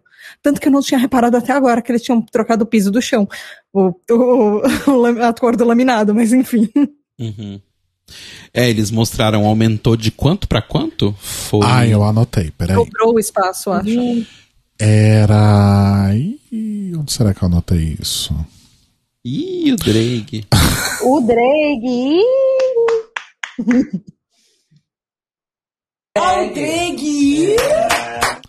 Foi de quarenta e cinco por sessenta e cinco feet, deve ser, é, né? quarenta e cinco é, é tre... quase quatorze metros por... sessenta e cinco. Por sessenta e cinco. É, quase quatorze por vinte. Aí foi pra cinquenta e cinco por cem. Que dá mais ou menos, um ele pouco menos de, de uma sala para um apartamento. dezessete por trinta metros. Olha só. Nossa, aumentou bastante. E é legal que mostra na planta, né, que para crescer a workroom, eles mataram aquele espaço que antes era, o, antes era aquele espaço de, entre aspas, bastidores, onde fazia o Untucked, né? Sim, sim. Uhum. E as mesas ficaram mais distantes, né? Colocaram aquele palquinho e tal. O, a área de recuo para produção também é bem maior do que era na primeira planta. Então, hum. dá para perceber que, tipo, eles realmente, tipo, fizeram isso. Uma coisa que eu acho bem interessante, é, é um pouco mais pra frente, mas eu achei engraçado ver isso, que é, tipo, como você percebe que a pessoa tá há muito tempo no business, né? Tipo, quando conta que elas foram selecionadas e tal. Aí várias falam, tipo, ah, eu não sabia como ia ser e tal, mas eu tava muito uhum. feliz que eu fui selecionada. Ah, eu fui selecionada e tal. E quando mostra a Tina Burner, ela fala, ah, tô muito feliz, mas assim, como que vocês vão fazer essa filmagem? Tipo, a pessoa que é uhum. profissional já é outra coisa, né? Do tipo, ah, obrigado por ter sido selecionada, mas assim, é, como é que vai acontecer? Porque tá tudo fechado, vocês sabem, né? Uhum. Sim. Aí posso só voltar uma coisa na, na cronologia. Hum. É, claro. Então tem o lance lá, né? Janeiro, falta não sei quantos. Falta vinte e nove semanas, tá? Os vídeos de inscrição. Aí março tudo fechando, né? E aí a gente tem o comentário, né? Da Kandy falando que ela testou positivo uma semana depois que tudo fechou, né? Uhum. Que ela tem certeza que ela pegou no último show que ela fez. Uhum. A Olivia Lux também pegou, né? E a mãe dela era, é enfermeira e deu uma força pra ela, tal, ajudou ela, enfim. Uh, a Rosé fala que ela e o namorado foram morar separados durante um tempo, né? Porque o namorado dela era enfermeiro, tal. Sim. Nossa, todo mundo tem enfermeiro na família, né?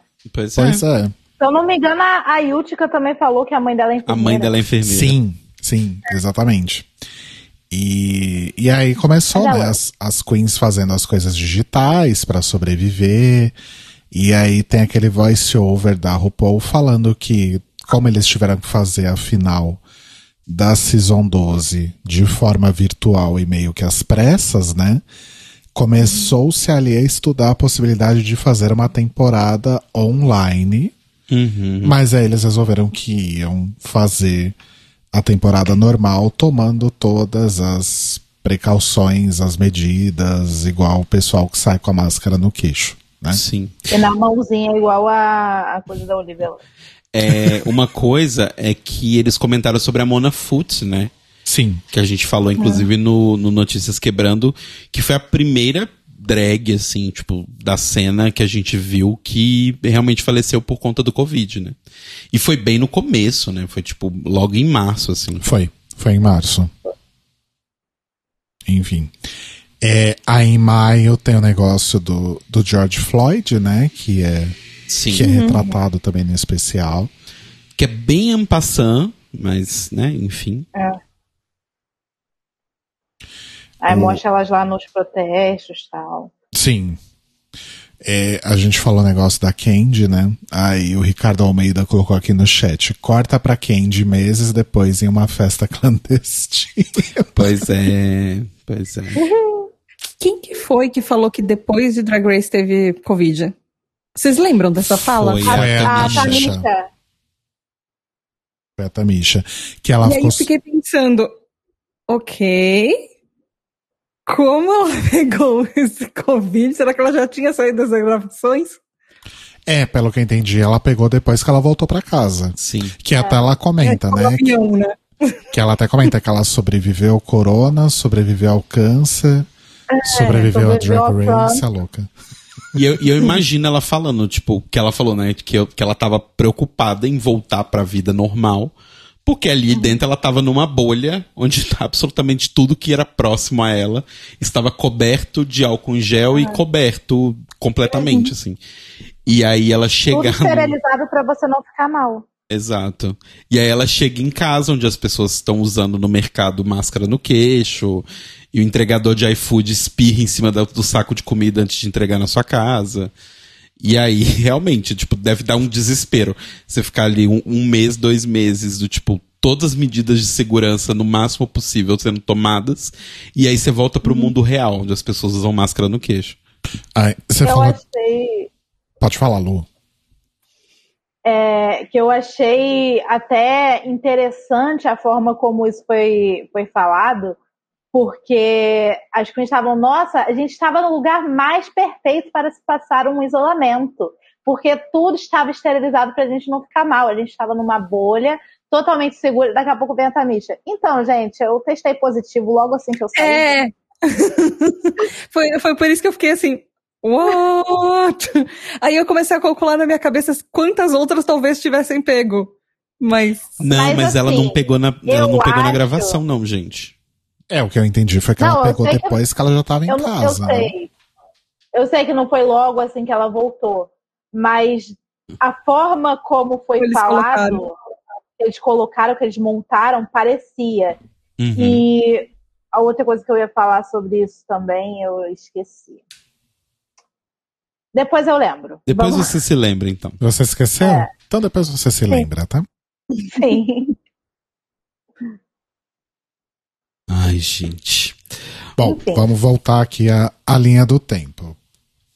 A, essa linha do tempo eu achei legal, porque acho que ela esclarece muita coisa que às vezes fica meio nebulosa pra gente em relação à cronologia da produção da temporada, né? Uhum. Ok, que foi uma temporada é, diferente por causa de todo esse lance de Covid, confinamento e tudo mais.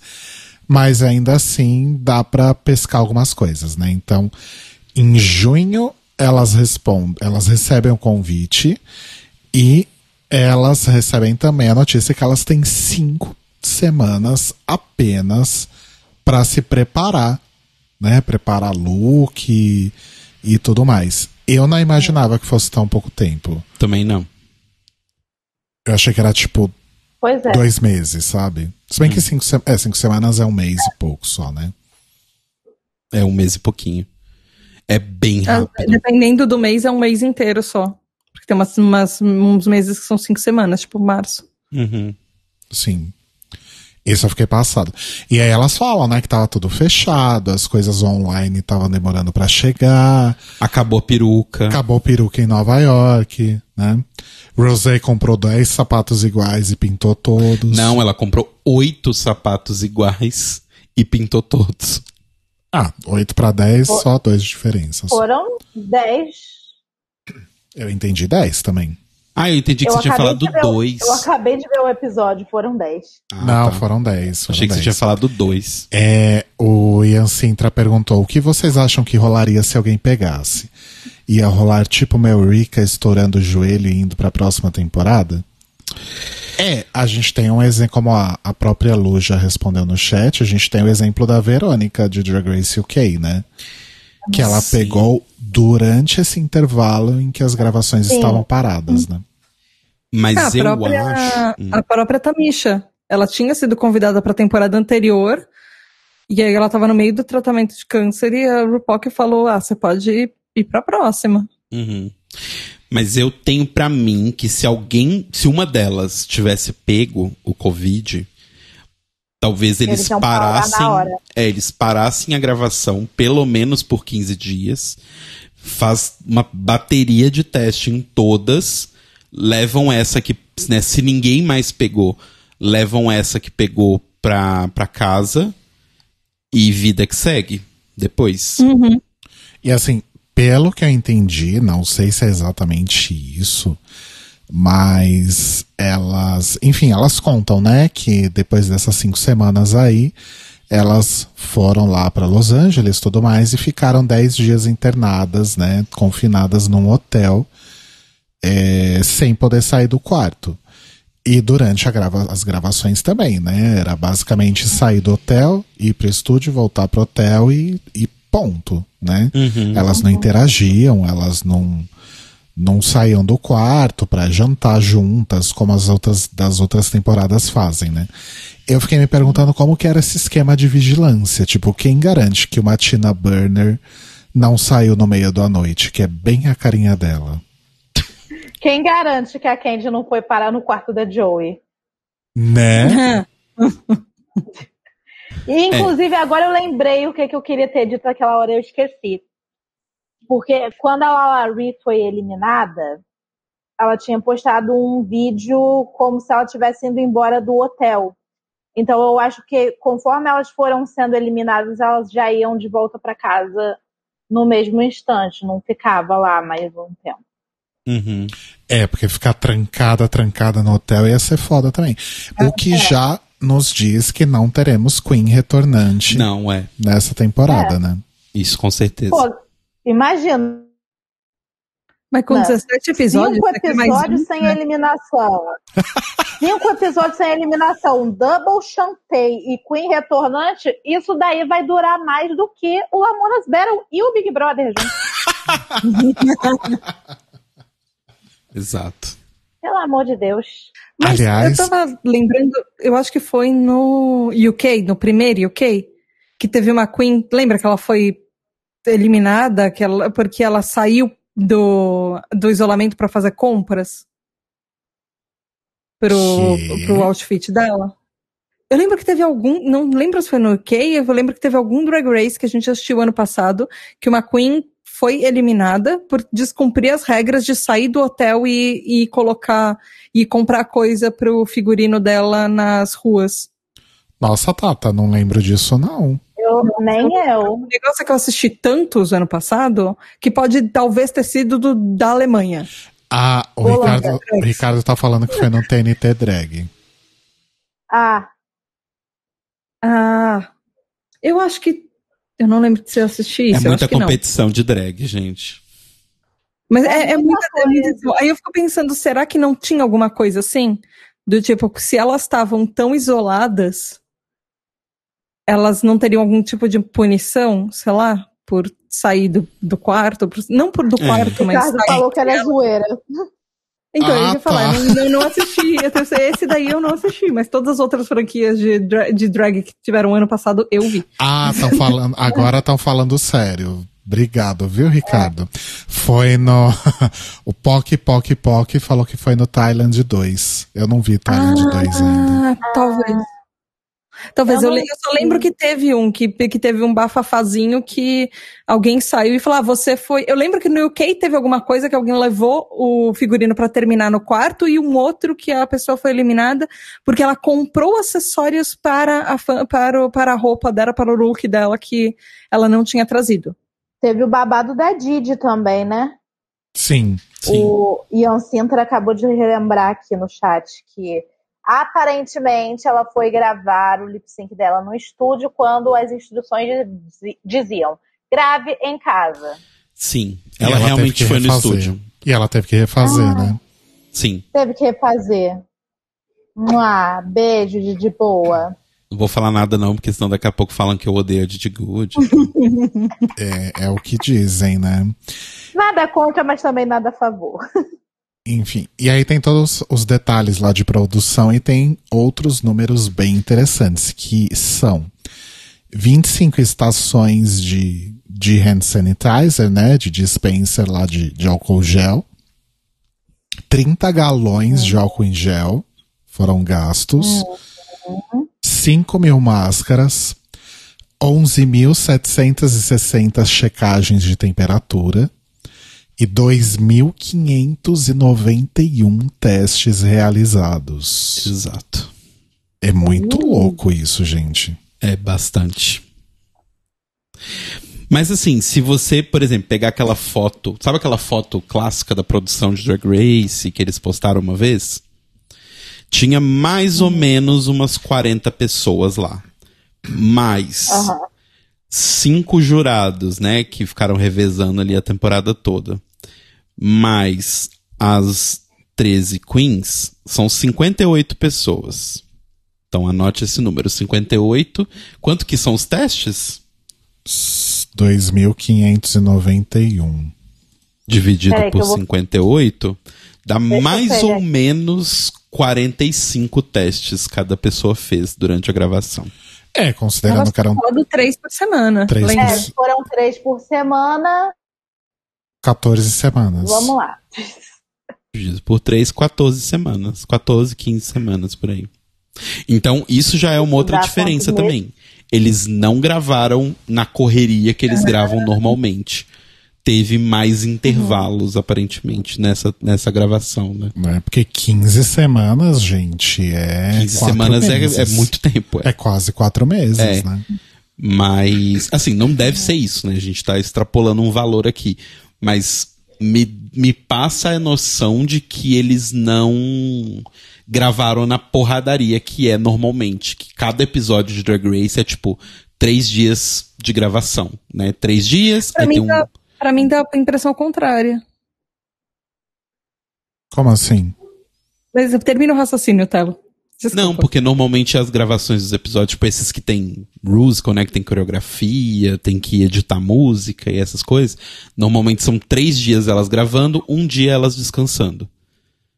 Então é mais ou menos essa dinâmica. Normalmente eles vão na pauleira. Olha, até onde eu saiba, que eu já ouvi, elas gravam seis dias por semana e descansam um.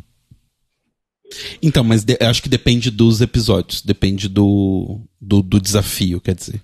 Porque tem desafios que demandam mais tempo, são mais cansativos, enfim.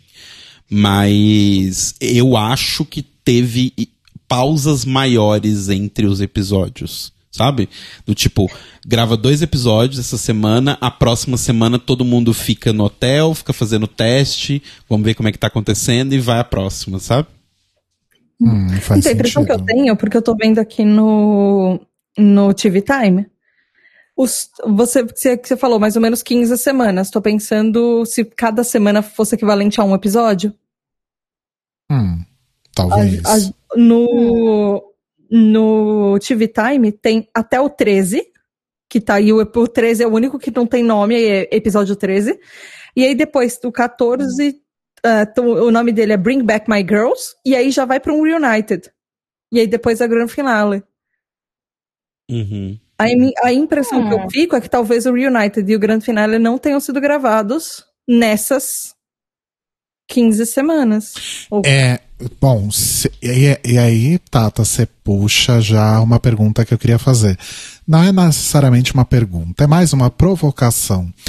É, como que vocês acham que vai ser a finale dessa temporada? Será que vai ser online, como foi da décima segunda? Ou elas, ou a RuPaul vai reunir as queens de novo e fazer todo esse rolê de novo para gravar a finale e o Reunited? Eu, eu acho que com elas, assim, se elas estiverem sem por lá, se eu se fosse a RuPaul, que já, já saía de lá gravado mesmo, sabe? Uhum. Uhum. Porque tudo que eu não quero ver a RuPaul com aquela máscara de multialúcia de novo. Ai, Brasil. Ai, gente. Inclusive, quando elas estavam mostrando a final do ano passado, eles cortaram o rosto da RuPaul e, e apareceu o rosto dela, e eles, aí eles mudaram de cena na hora. Amo. Lu, você que é a nossa bibliotecária do Reddit, dos spoilers, você sabe de alguma coisa nesse sentido? Eu tô com o olho aberto agora. Pegou só, no momento bom. Só, só cuidado com, com, com a gravidade do spoiler, hein? Esse momento é seu. Mas enfim, o que é que temos aqui no spoiler até agora? Ah, estão falando do, do título do episódio do Makeover, estão falando dos NetGame, estão falando dos jurados com, é, confirmados do Drag Race Espanha. Não achei nada ainda sobre a finale. Uhum. É, então... Nenhuma especulação. Deixa eu entrar no post de especulação, porque tem um que eles fazem todo dia. Que o pessoal vai lá e especula. Vamos ver o que, que temos aqui. Porque eu acho que se já tivessem gravado a final, isso já teria vazado há muito tempo. Sim, eu acho que não. É. Mas é que todo mundo vai sei lá, sabe, arriscar. Manda todo mundo pra casa. Um ano depois, eles voltam pra lá pra gravar um negócio. Porque é, então... quase um ano, sabe? Assim, sei lá. A gente sabe que eles voltaram em algum momento porque teve essa gravação desse documentário. Uhum. Mas, se fosse eu produzindo, né? Não é o que eu acho que aconteceu necessariamente, mas se fosse eu, eu gravaria uma final tipo décima terceira temporada. Tipo, de, é, segunda e terceira e primeira temporada, sabe? Just Family ali, só faz uma apresentação ali mesmo na hora. E aí faria o Reunited por Skype. E aí gravaria Pode. três finais, como sempre faz. Exato, e é exato. Isso. Mas gravaria, tipo, no estilo que foi a da Raven, no estilo que foi a da, a da, a da Raja, sabe? Hum. Uhum. O sabe Guilherme... o que, é que eu queria que a, que a RuPaul fizesse? Pega o dinheiro que ela recebeu do fracking. Alugava uma casa, alugava uma casa, um casarão, uma mansão dessas da vida, colocava todo mundo lá de quarentena, gravava lá, transformava a casa num estúdio. Ia ser muito mais engraçado. É, então, eles meio que fazem isso, né? Eles só não tá, elas não só não estão morando, elas estão no hotel, mas ah. eles meio que fizeram uma, uma, um sítio de bolha da quarentena. É o Big Brother da, das drags. Não, eu fui as drags da drags. Aliás, eu ia, tudo na casa. Eu ia adorar um Big Brother só com drags, gente. Enfim. Mas acho eu que já... vi que a Cheryl Hole tá na fazenda. Oi? Sério. É real. Na verdade, o programa se chama Celebs on the Farm, mas é a fazenda britânica. É a fazenda. Meu Deus. Que medo. O Guilherme Santos falou aqui no chat que o que se fala é isso, que prolongaram a temporada e provavelmente colocaram esse episódio do Covid agora, tentando ganhar algum tempo na expectativa de, na expectativa da situação amenizar pra fazer uma final. Gente, eu acho isso muito chute no escuro. Que foi Thata. Será que RuPaul que tá esperando a vacina? Porque eles estão falando que todo mundo nos Estados Unidos, que eles estão uh, acelerando as vacinas o mais rápido possível, que a maior parte da população está se vacinando e não sei o que lá e blá blá blá. Gente, mas acho que Será é... que a esperança da RuPaul de toma tuas duas injeções aí e vem pra cá? Eu acho vem rebolar muito aqui? Difícil. Eu acho oh, muito difícil, gente. Vem dançar bumbum cantando. Pra alguém que fez... Ai, eu queria uma final com o Bumbum Tantan, gente. Teve uma... Desirê Beck, se vocês estiverem assistindo isso. Da... Cuidando da, da edição do T N T, se você estiver assistindo isso, já sabe. Mas pra uma produção que, né, ficou um ano organizando como ia acontecer esse bagulho, eu acho muito chute no escuro esperar acontecer a vacina. Mas o episódio inteiro já foi meio chute no escuro. Lembra que eles falaram pra Queen? Ah, o que, que eu vou fazer pra comer os figurinos lá? Seja criativa. Porque o meu medo é eles fazerem exatamente o que eles fizeram na final do, do, da drag passada, da temporada passada, que eles falaram, seja criativa, monta na tua casa. Ah, mas existe essa possibilidade, bem real. É, tem, tem. Mas assim, é eu acho que se eles forem espertos, já ou eles gravaram a final reservadinha, Just Family, ou uhum. eles gravaram quando elas voltaram pra fazer esses depoimentos.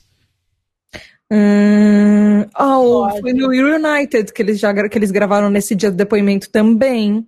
É, Faz então, já fizeram tudo calorias. Isso junto. Vai ver, gravaram com o... Como é que é o nome, gente? Com coisa vazio, sem plateia. Sim, sim, uhum, sim. Uhum, uhum. Só, tipo, a Michelle, a RuPaul, o Ross, o Carson, as Queens e produção, só. E os convidados que... O melhor, o melhor shade desse programa. Ah, eles convidaram aquelas pessoas que já são família mesmo, já estavam ali mesmo. Ah, mas gente... É. Tava passando na rua. Ei, você não é a Nicole Bayer? Você não quer ser tirada aqui, não? Amo. Mas eu fico é... imaginando só esse povo mesmo, os jurados fixos, as queens, o pessoal da produção. E em vez de chamarem os jurados convidados, eles colocarem igual naqueles...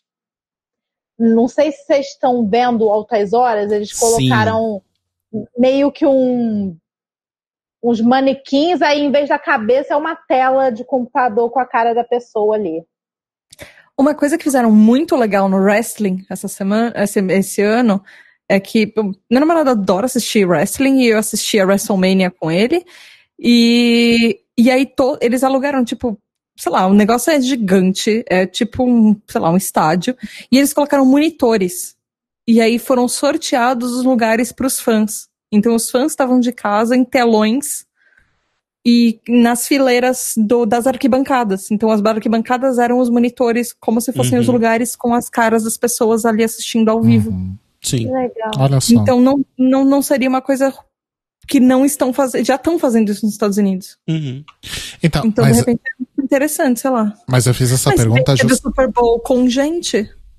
Mas então... eu fiz essa pergunta justamente porque eu acho que a final online da Season doze foi tipo, puta, a gente precisa fazer uma coisa aqui correndo. Sim. Então faz de qualquer uhum. jeito aí, faz online mesmo.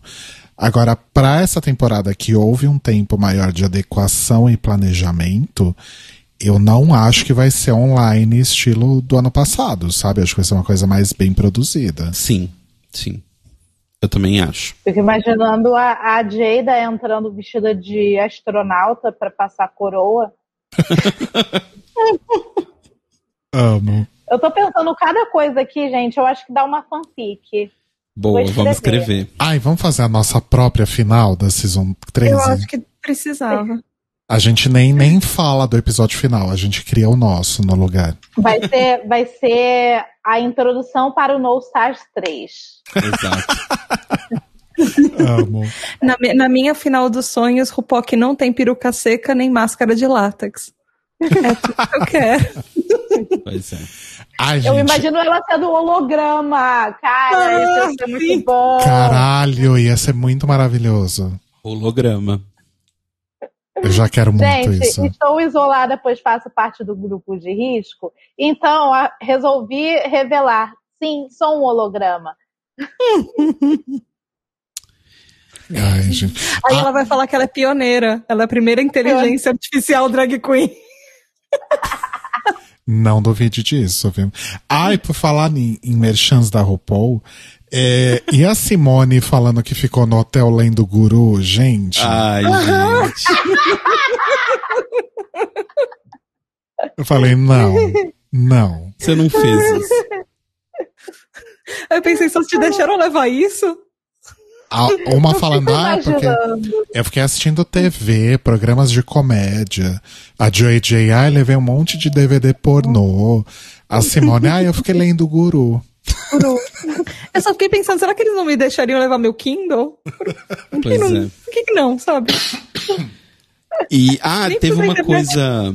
Teve uma coisa interessante que mostrou vários trechos da RuPaul interagindo com as queens no workroom que nunca mostrou uhum. na temporada, né? Uhum. Tipo, vários momentinhos ali.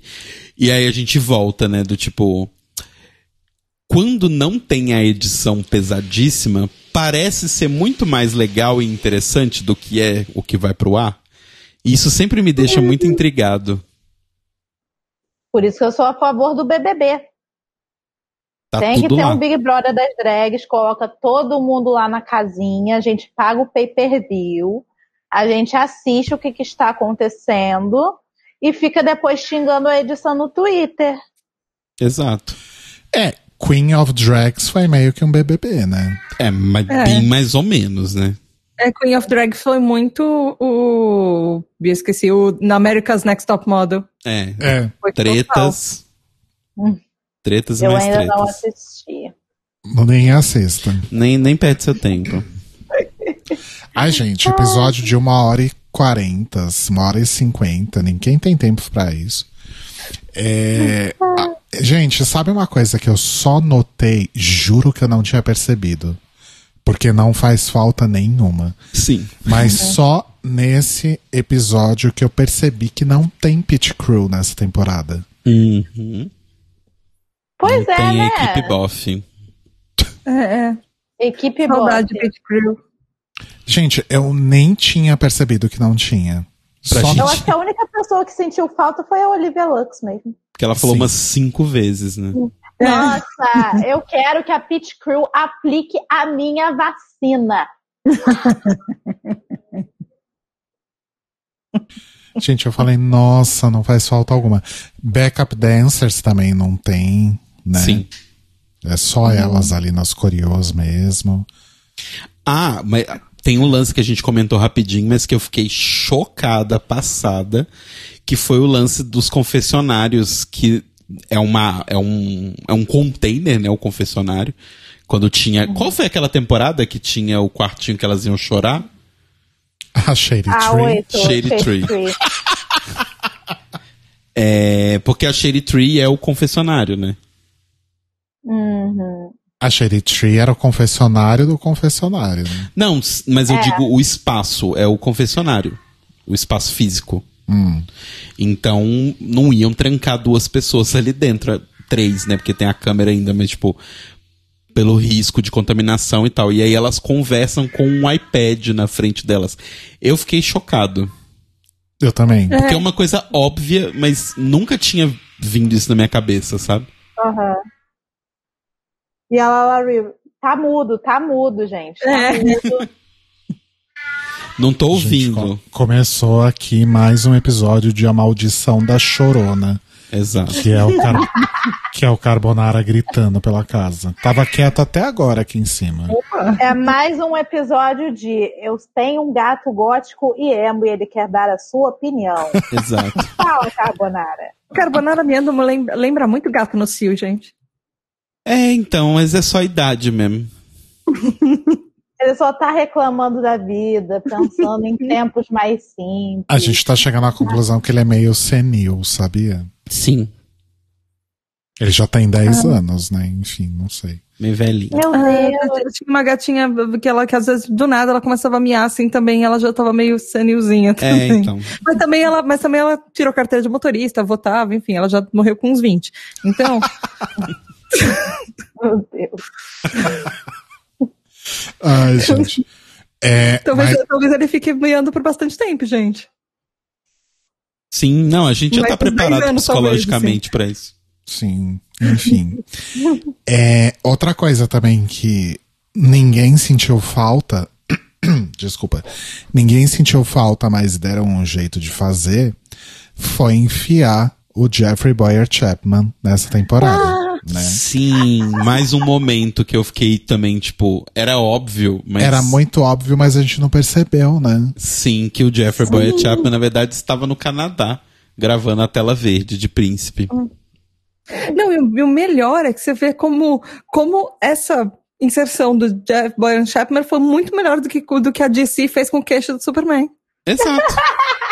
Foi melhor do que a Renesme do Crepúsculo. Amo! Nossa, muito. Nossa, incomparável. E eu achei que foi tão legal eles mostrando que na, ah, o momento que a Symone estava interagindo com o Jeffrey, na verdade eles colocaram a Tina ali pra ficar de... Como é que fala? A Rosé. É, é, cada, cada grupo eles colocaram uma, acho. É. Que aí colocaram, acho que. Enfim, a Tina ao... com a Gottmik. Isso, a Tina com a Gottmik, verdade. Pra, tipo, ficar interagindo como se fosse o Jeffrey, né? Uhum. Uhum. Tem um nome isso, eu não sei. Cairo Braga. Tela faz... verde. Não, não é a tela verde. É quando você coloca uma pessoa. Não é. Não é feitiçaria, é tecnologia. Quando você coloca uma pessoa só pra ficar ali, de referência, tem um nome isso, mas eu não ah, sei. É, porque eles fizeram com o Groot, você quer dizer. Cairo, nos ilumine é, tipo com a sua sabedoria. É o Stan. Não sei Stan, se chama? Não sei, não sei. Enfim, vamos, vamos esperar. Standing, standing, standing. Standing. Obrigada, Cla- Cairo. Claro. Clairo. Clairo Braga. Ah, eu quase acertei. Eu falei stand. Cada temporada, cada temporada ele vai ganhar um nome diferente. Obrigado, Clairo. Vai ser igual as queens do, do Drag Race. Cada semana eu tô dando um nome diferente pra cada uma. Ai, gente. É igual Superstore. Superstore é ótimo, gente, assistam. O que que é isso? Superstore é um seriado que ele mostra como é uma loja de departamentos. Daquelas, tipo, Walmart nos Estados Unidos. Só que uhum. do ponto de vista das pessoas ferradas que trabalham lá. Gente, deve ser Então tem várias críticas sociais. Inclusive, essa última temporada, eles fizeram uma temporada só falando de Covid e todos os erros que todo mundo comete, obviamente, os funcionários vão cometer. Gente... É, é, é comédia, é ótimo. Inclusive tem umas críticas à Amazon falando, olha, ainda fica esperto que eles te dão um tempo de folga, porque daqui a pouco vai ser, vai ser uma garrafa, pegue a sua garrafinha pra ir ao banheiro. Verdade. Aonde é que tem isso, Tata? Na biblioteca do Paulo Coelho. Ah, ah ok. Sim. O grande site da biblioteca do Paulo Coelho. Quanto paga a assinatura? O Ian Sintra tá falando que tem na Amazon. Ele falou que ele quer um episódio do Mais Um Podcast de Casal sobre isso. Pode deixar, vamos anotar, Mori. Anotado, Mori. Precisamos de coisas novas pra assistir. A gente começou a ver Vidrados, segunda temporada. Ai, é incrível, eu amo Vidrados. Ah, é aquele do blow up, do, das pessoas que fazem o reality do vidro? Sim. De, de, de... Ai, sim. Maravilhoso. Eu amo ver, eu, re... eu tava falando com o Rodrigo, eu amo ver reality, reality show sobre profissões que eu não faço a menor ideia de como se faz aquela profissão. Porque eu fico uhum. sempre maravilhado com qualquer merda que eles fazem, é incrível a sensação. Ah, o Nian Sintra falou do, da Amazon quatro temporadas, isso. O, eu assisti as quatro temporadas lá, mas aí agora tá lançando a última. Hum. Ah, ok. Então, pra você assistir, se você tá assistindo paralelo quando eles lançam, uhum. justo. Ainda não tem lá. Mas okay. São vários episódios, então vocês vão demorar um tempo. É meia hora, vinte minutos cada um, enfim. Ah, ótima série pra almoço, quero ver. É. Ai, gente, é. Que mais que a gente tem pra falar sobre o episódio? Acho que foi basicamente isso. Eu acho que duas coisas legais que eu, que eu anotei aqui é, foi justamente a Yurika e a Joey falando sobre beleza, né? Em, em outras temporadas de, de Drag Race rolava um isolamento, rolava de não poder usar celular, falar com a família, né? Só que nessa vez, né, o, o não falar com a família uhum. significa ficar sem saber se tá tudo bem, se tá todo mundo vivo, se tá todo mundo saudável, uhum. né? Que deve ter sido uma coisa tensa pra elas nesse momento, né? Tipo, sim, demais. De fato, elas não podiam entrar em contato e a produção é que fazia esse meio de campo aí, né? Uhum. E ah. uma outra coisa também que elas falam, que eu acho que é bem... que eu acho que é o que tá todo mundo sentindo, né? Quem tá respeitando a pandemia e, e tá ficando em casa e tal. Que é, tipo... como elas se sentiram quando elas abraçaram umas às outras, né? Porque, tipo...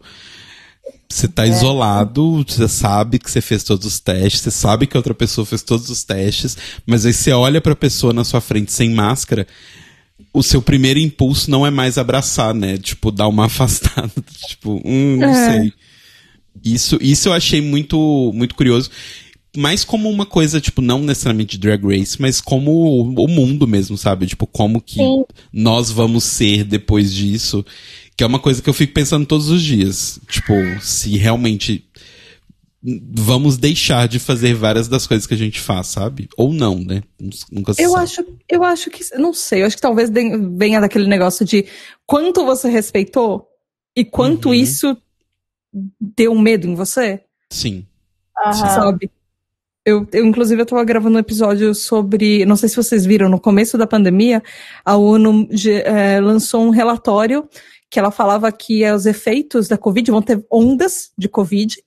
E os efeitos da saúde mental na Covid vão ser duradouros por pelo menos dois ou três anos depois que a pandemia acabar. Uhum. Que delícia! De, de coisas assim, de estresse, de ansiedade, de efeitos uh, que, que a gente tem, assim, dessas uh, do que a gente está vivendo emocionalmente nesse período. Uhum. Uhum. Então, e, e pra mim faz todo sentido. Não sei se vocês Sim. têm agora a impressão, vendo o seriado, uma pessoa se abraça num seriado, eu tenho a mesma reação que eu tinha quando o Rodrigo e eu assistimos o Chernobyl. Se uma pessoa, no, no, no seriado do Chernobyl, se uma pessoa se abraçava, eu falava, ai, morreu. Uhum. E agora a mesma coisa comigo. Eu, ai, vai pegar Covid. É. E se eu vejo um filme e tem um monte de gente se aglomerando, eu, ai, o Covid. Uhum. Eu uhum. sou, vocês, me, vocês, meninos, vocês me conhecem pra caramba, vocês sabem que eu amo abraçar as pessoas, eu tô indo pra trás, uhum. eu tô em pânico quando alguém vem, tipo, fazer uma menção, sabe? Sim. De qualquer eu coisa entendo. De chegar perto de mim. E eu percebi isso nesse freela que eu fiz, que eu fui obrigada a ficar alocada. Se uma uhum. pessoa chega perto de mim, eu tô indo pra trás.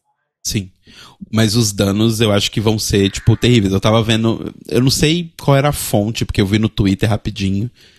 Mas era um relatório falando que em dois mil e dezoito, que era o último relatório que tinha sido feito, a prevalência de burnout entre profissionais de saúde, aí contava anestesista, enfermeira, cirurgião e médico de consultório, né? Era uhum. tipo trinta por cento dessas pessoas tinham burnout. Isso já é muito. A prevalência uhum. em dois mil e vinte, que foi medida no final do ano, subiu pra, tipo, cinquenta por cento. Subiu, tipo, e vinte por cento em dois anos. E não só isso. A gente, como sociedade, a gente normalizou o WhatsApp à meia-noite de cliente, de uhum. chefe. Sim. Sim. De alguma coisa, pedindo coisas pra, assim, de trabalho, três horas da manhã, antes do horário, depois do horário. E pra gente isso tá virando... Padrão, padrão, porque você não tem mais um ponto em que separa de... o seu horário de trabalho e o seu horário de viver, né? Sim. É, porque a gente tem um ah. medo muito maior de algum, da gente ficar sem aquilo. Então, a gente tá normalizando coisas que não são legais. Eu acho que o nível de burnout, de estresse, de, até de transtornos mentais que as pessoas são daqueles adquiridos. Uhum. Por exemplo, tag, sabe? Transtorno de ansiedade generalizada. Aqueles que não, não têm uma reação, uma reação química que já é do seu cérebro, uhum. que já é de como o seu cérebro foi desenhado. Mas uhum. que, aquele que você vai adquirindo com a sociedade, eles estão ficando muito maiores por causa disso. Tem um grupo no Facebook que eu, que eu acompanho que se chama Clientes que Não Têm Razão.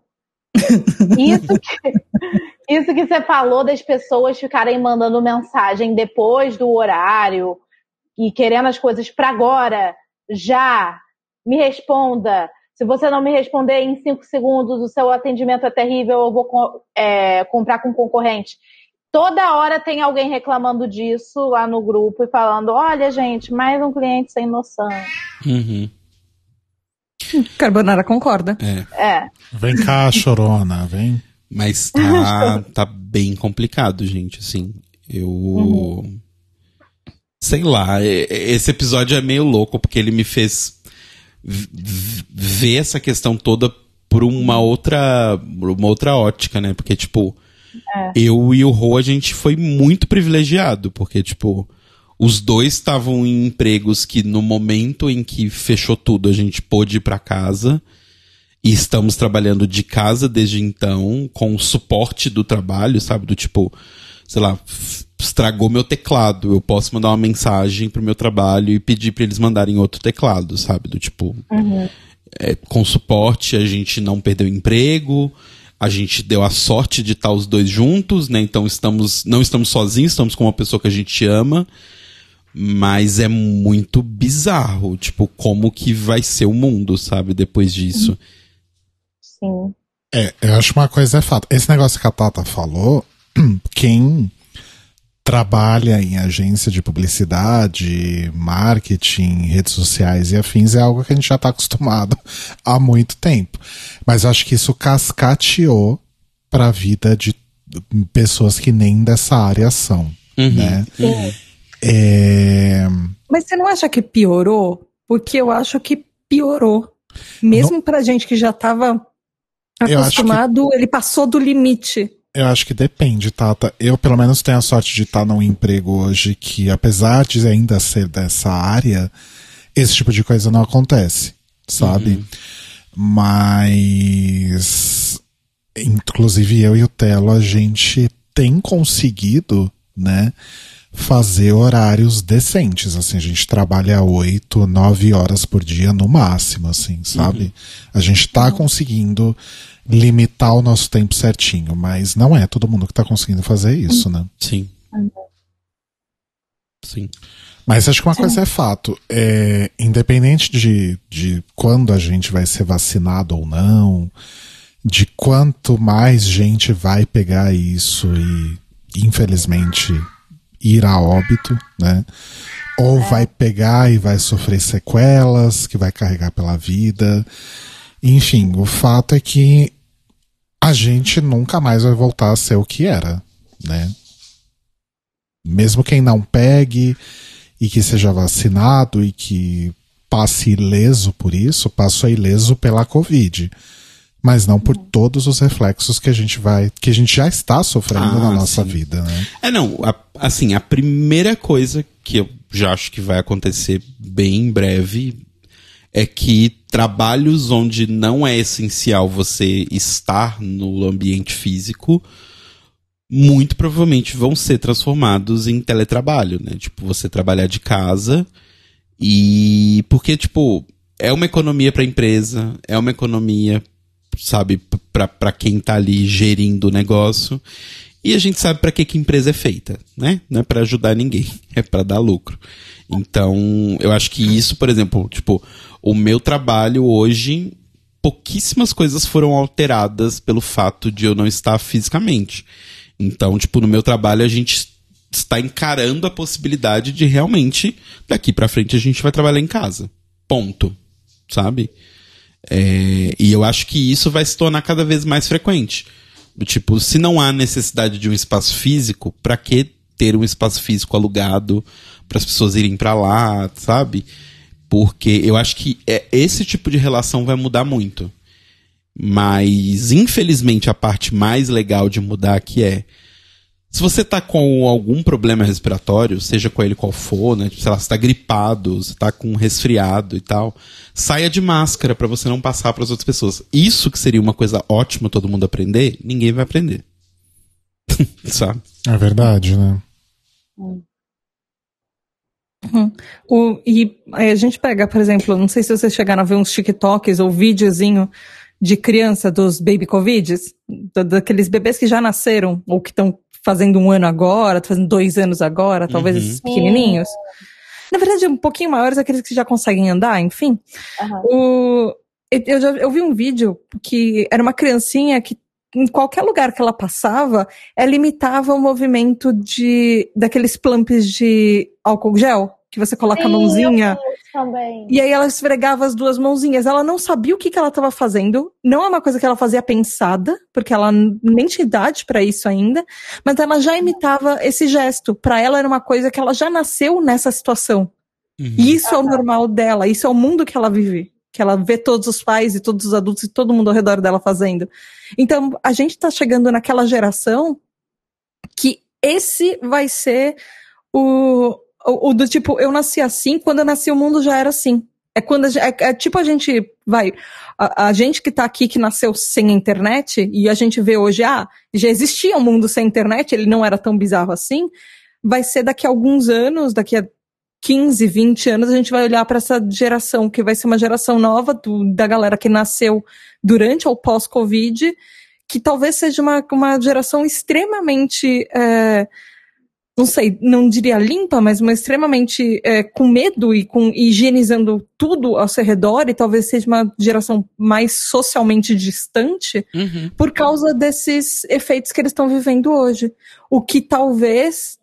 O, o próprio, esse próprio episódio de Drag Race vire talvez, sei lá, um documentário, sei lá, um relato histórico do momento que a gente está vivendo, que daqui a dez, quinze, vinte anos a gente vai pensar, nossa, quanta gente junta se abraçando num lugar só e, a gente, e não envelheça bem. Sim. E isso vira uma coisa que pra gente é estranho. Nossa, é assustador isso. Sim. Mas é muito louco, do tipo, rolou uma coisa sobre Covid, essas coisas de trabalho, assim. Teve o negócio da Nintendo lá, essas semanas pra trás aí, né?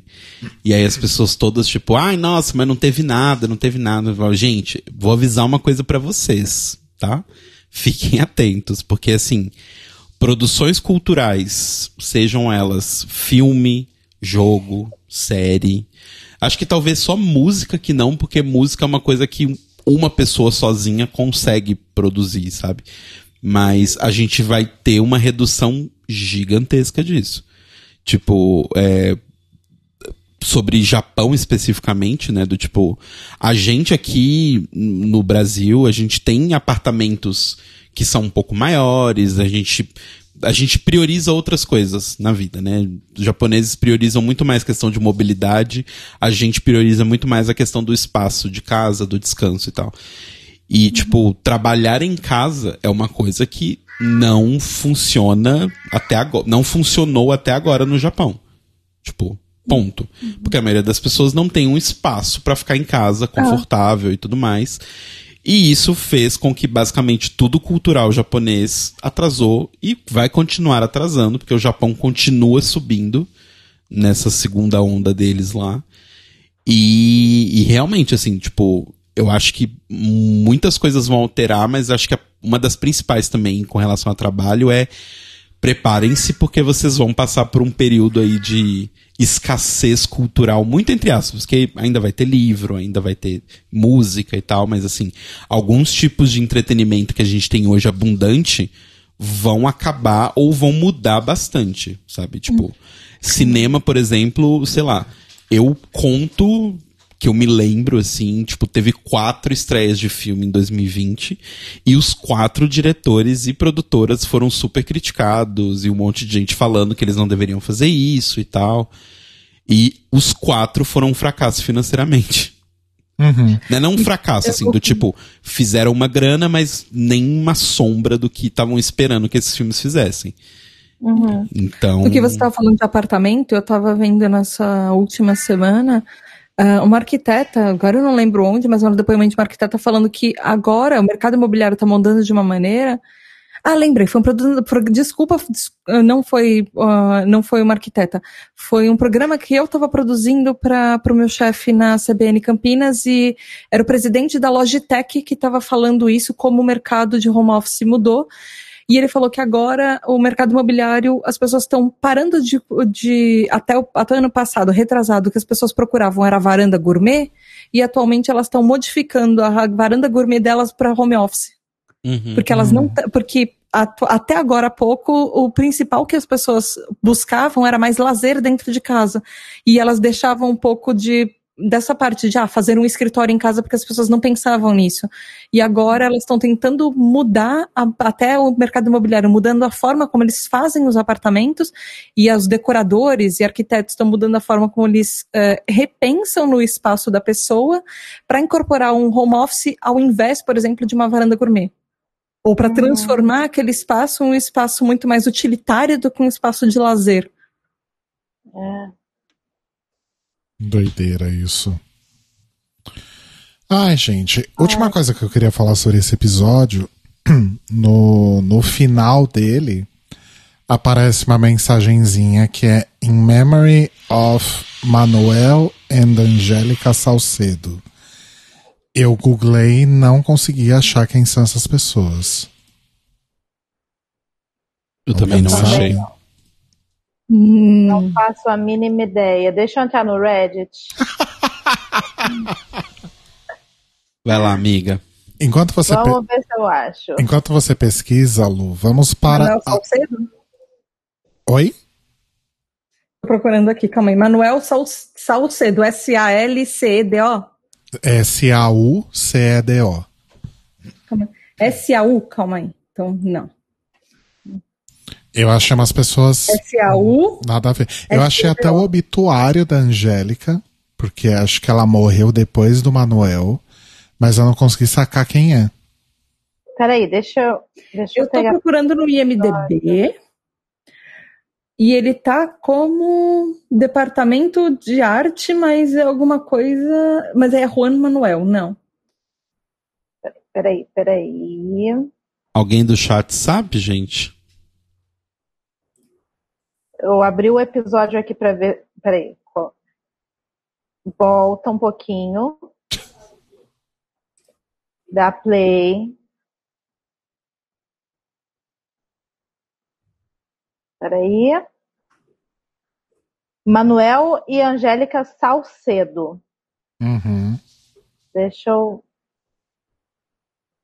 Enquanto isso, vamos dar as notas para esse episódio? Vamos.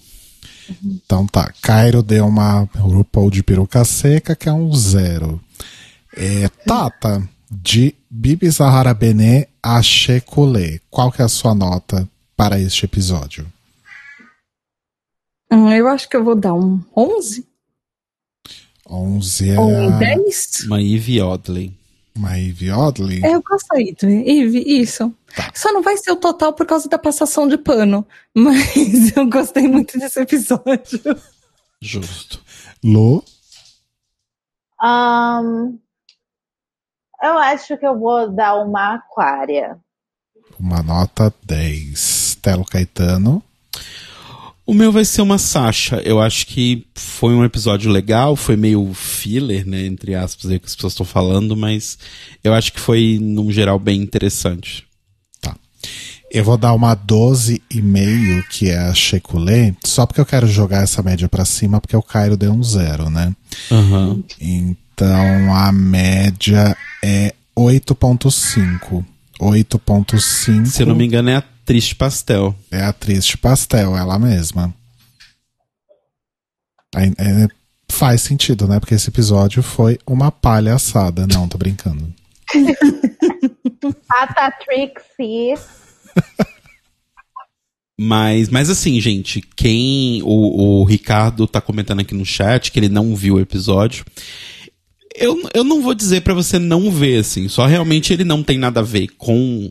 a competição e tal, mas eu acho que enquanto, tipo, sei lá, eu, eu essa semana eu ando meio, essas semanas, né, eu ando meio, tipo, nostálgico, eu não sei se é bem a palavra, né, porque não é uma coisa boa, mas eu ando meio pensativo sobre Covid e tudo mais, porque vai fazer um ano que a gente tá em casa, então, sei lá, assistir ele foi, foi uma coisa é, interessante.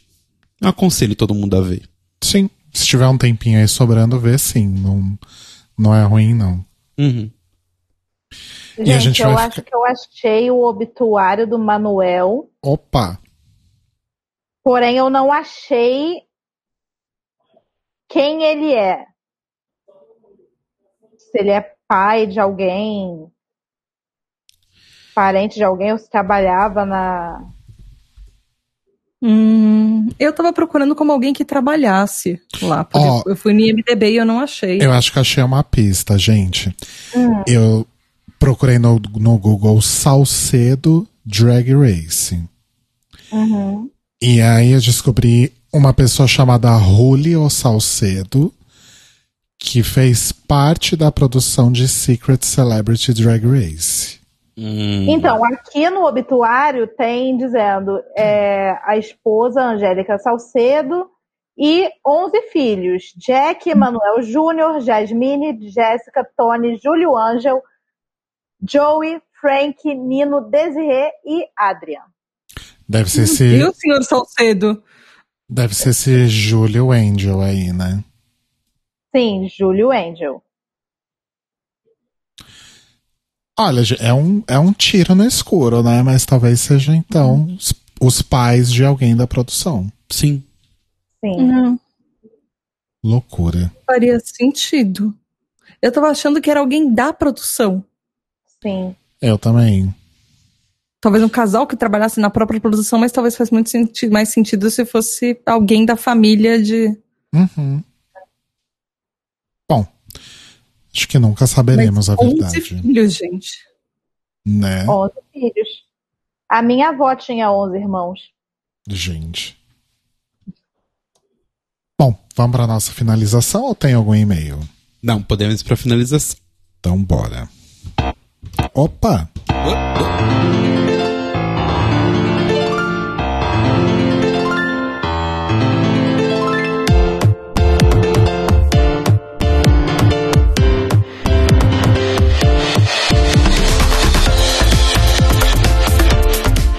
Então foi isso, amores. O nosso episódio Mezzo, cobertura de episódio de Drag Race. Mezzo, nossas considerações aí sobre a covid dezenove e esse momento que vivemos hoje. A gente espera que a gente não tenha deixado ninguém deprimido ou, ou desesperançoso, que o objetivo não era esse, mas... É, eu tô, na verdade, muito feliz, apesar do, da gente ter falado de tanta coisa ruim. Eu tô feliz porque a gente conseguiu render duas horas aqueles. É, a gente conseguiu fazer, é, falar sobre esse episódio, que foi talvez algo importante, né? Como a Thata falou, talvez isso se torne algum tipo de documento histórico em algum momento, né? Uhum. E enfim, e também pela presença de vocês no chat e também pela presença da Thata ajudando aqui a gente dar o, o pontapé inicial no podcast delas. Oh. Eu acho que de repente pode ser um episódio que vocês podem revisitar, talvez no episódio, sei lá, aniversário. Vários anos, de quinze anos de Thello. quinze anos de Covid. dez né? anos Nossa. De Thello. Nossa, deu até um. Eu achei deu... que ela ia falar quinze anos de Covid. Eu já fiquei deu até um cumole aqui. Ai, gente. É a cápsula do tempo do Thello. É. Ai, meu Deus. Episódios e como eles envelheceram. Tatinha, muito, muito, muito obrigado. A gente tá morrendo de saudade de você. Então, oh, so, eu tô morrendo de saudade so, de vocês, gente. Eu só de poder te ouvir. De novo. Só de poder te ouvir já dá um, um refresh na vida, assim. Então, brigadíssima de estar aqui com a gente de novo. Ai, oh, eu que agradeço de verdade. Eu tô morrendo de saudade de vocês. E ah, eu sempre fico muito, muito, muito feliz quando eu gravo com vocês, de verdade. Muito, muito. É muito difícil fazer um podcast sozinha agora.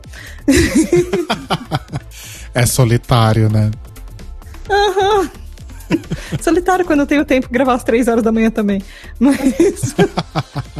o meu horário é meu, né? Eu faço o quê? Sim.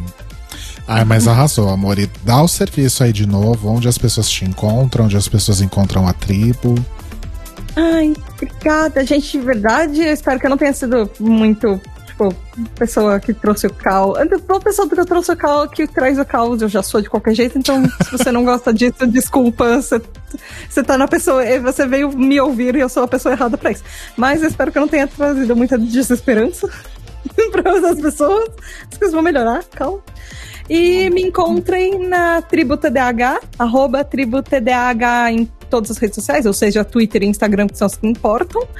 E que é o único podcast que fala de transtorno de déficit de atenção e hiperatividade, o T D A H. E eu também tenho um segundo podcast, que é com meu marido, com meu namorado, que chama Lavando Louça, que é literalmente podcast que a gente grava enquanto tem louça na pia, então a gente grava lavando a louça, pra ajudar a fazer tarefas e coisas chatas, e lavar sua louça por aí também, porque é um saco lavar louça e a maioria das pessoas ouve podcast enquanto faz exatamente isso. Então a gente criou o podcast para discussões. Arrasou. Que é uma das grandes inspirações para mais um podcast de casal, inclusive. Exato. Tatinha, brigadíssima de novo. E não, você não, você não trouxe o caos e você não desanimou ninguém. Você foi maravilhosa, ah, como sempre. É a descrição do meu personagem. Não é nem personagem, é minha descrição. É a sua... É a sua drag, né? A gente do Costa tem um bom nome. Causlina, horrível. Senhoras e senhores, recebam no palco com muitos aplausos Causlina. Amo. É, Lu, seus comentários e considerações e merchans finais. Pois é, gente, esta temporada será longa, mas foi maravilhoso falar sobre esse episódio aqui com vocês. E para quem quiser acompanhar o meu trabalho fora do Clio, temos o quê? O meu canal aqui no YouTube, Lunática. Você me encontra também nas outras redes sociais como Detwan Luisa. E semana que vem teremos a estreia do Batalha de Lip Sync no Facebook. Uhul! Amo! Inclusive, eu já estou postando alguns dos lip syncs de quando eu participei das quatro temporadas que eu participei no meu Instagram. E... Arrasou, Lu. Arrasou muito. Nenhuma notícia sobre o Corrida ainda, né? Nada ainda. Seguimos na torcida. Vamos aguardar. Arrasou. Marcelo Caetano. Oi. Tudo bem? Tudo bem. Na medida do possível, né? É, bom, escutem o Mais Um Podcast de Casal. Fizemos um double date com Domenica e Basso essa semana passada. Então vão lá procurar a gente. Mais Um Podcast de Casal. E me sigam nas redes sociais, Thello Caeto e em tudo. Ando postando pouco, pois estou trabalhando muito. Mas ainda assim, me, me sigam lá. Arrasou. Me sigam em arroba leitecruz ou arroba themildmilk. Ouçam minhas músicas em mildmilk ponto bandcamp ponto com ou nos streamings. É, me apoiem lá no meu Patreon, cairo braga ponto patreon ponto com, a partir de um euro. Visitem meu site, cairo braga ponto com, e vejam. Só é cobrado depois que sai um trabalho, né? Vejam é, meu... lembrar, é muito importante lembrar disso. Vejam meu portfólio lá em cairo braga ponto com, só jobs remunerados. E ouçam o Eurobafos, que eu não sei de quando que é, acho que é de sexta-feira, enfim. Pô, você não faz propaganda pra mim, né? O cara fala que é patreon ponto com barra Cairo Braga. Eu dei o serviço errado aqui. É, não precisa fazer e ouçam, o meu, né? E ouçam minhas músicas, busquem lá por Cairo Braga nos, nos serviços aí. Ok. Alright. Por que, que eu vou fazer propaganda de você se você está aqui para fazer sua ah, propaganda? Ah, porque você me ama, sei lá. Então entrem lá no meu site, thello caetano ponto com. Thello Caeto. Ih, qual é que é seu site? thello caetano ponto com ponto b r thello caetano ponto com ponto b r. Vejam lá meus trabalhos, é, jobs remunerados. E comprem também os meus produtos lá na minha lojinha, que é colab cinquenta e cinco ponto com barra arroba thello caeto. Exato. É isso? Carbonara também quer dar o serviço dele. Ai, pesto. Ai, caralho. texto quase desligou o computador, gente. Acho que tá na hora de... Realmente tá rolando uma revolta dos gatos aqui. Meu Deus do céu, e a chorona chegou aqui. Falou, que não que acabou até agora, eu vou acabar com isso. Quer saber? Já chega. Tá aqui falando, quero dormir, caralho. Vamos dormir. Então é Me isso, alimenta. Gente. É isso, Maurício. A gente volta semana que vem com Snatch Game, né? Uhul. E Tatinha, brigadíssimo mais uma vez. E volte logo, por favor. Ah, vocês sabem que se me chamar semana que vem eu tô aqui de novo, então. Eu amo. Eu então... quero.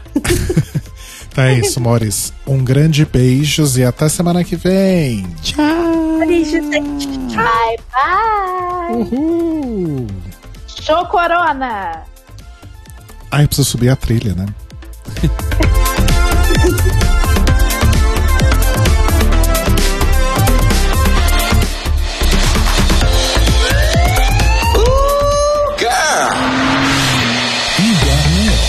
Esses são os nossos queridos apoiadores que nos ajudam a fazer do Tlio um podcast cada vez melhor por meio da nossa campanha no Apoia-se.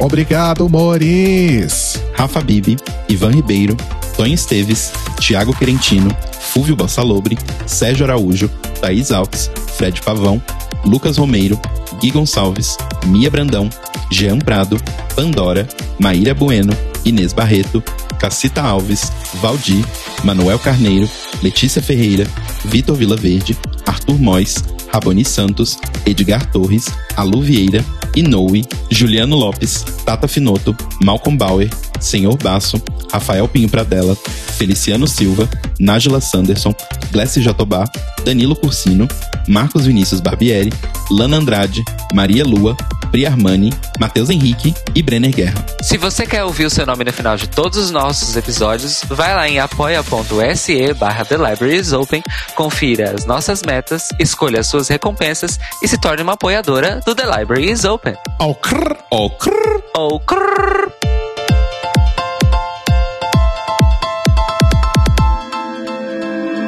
Este podcast faz parte do movimento L G B T Podcasters. Saiba mais em w w w ponto l g b t podcasters ponto com ponto b r ou usando as hashtags e arrobas L G B T Podcasters no Twitter e no Instagram.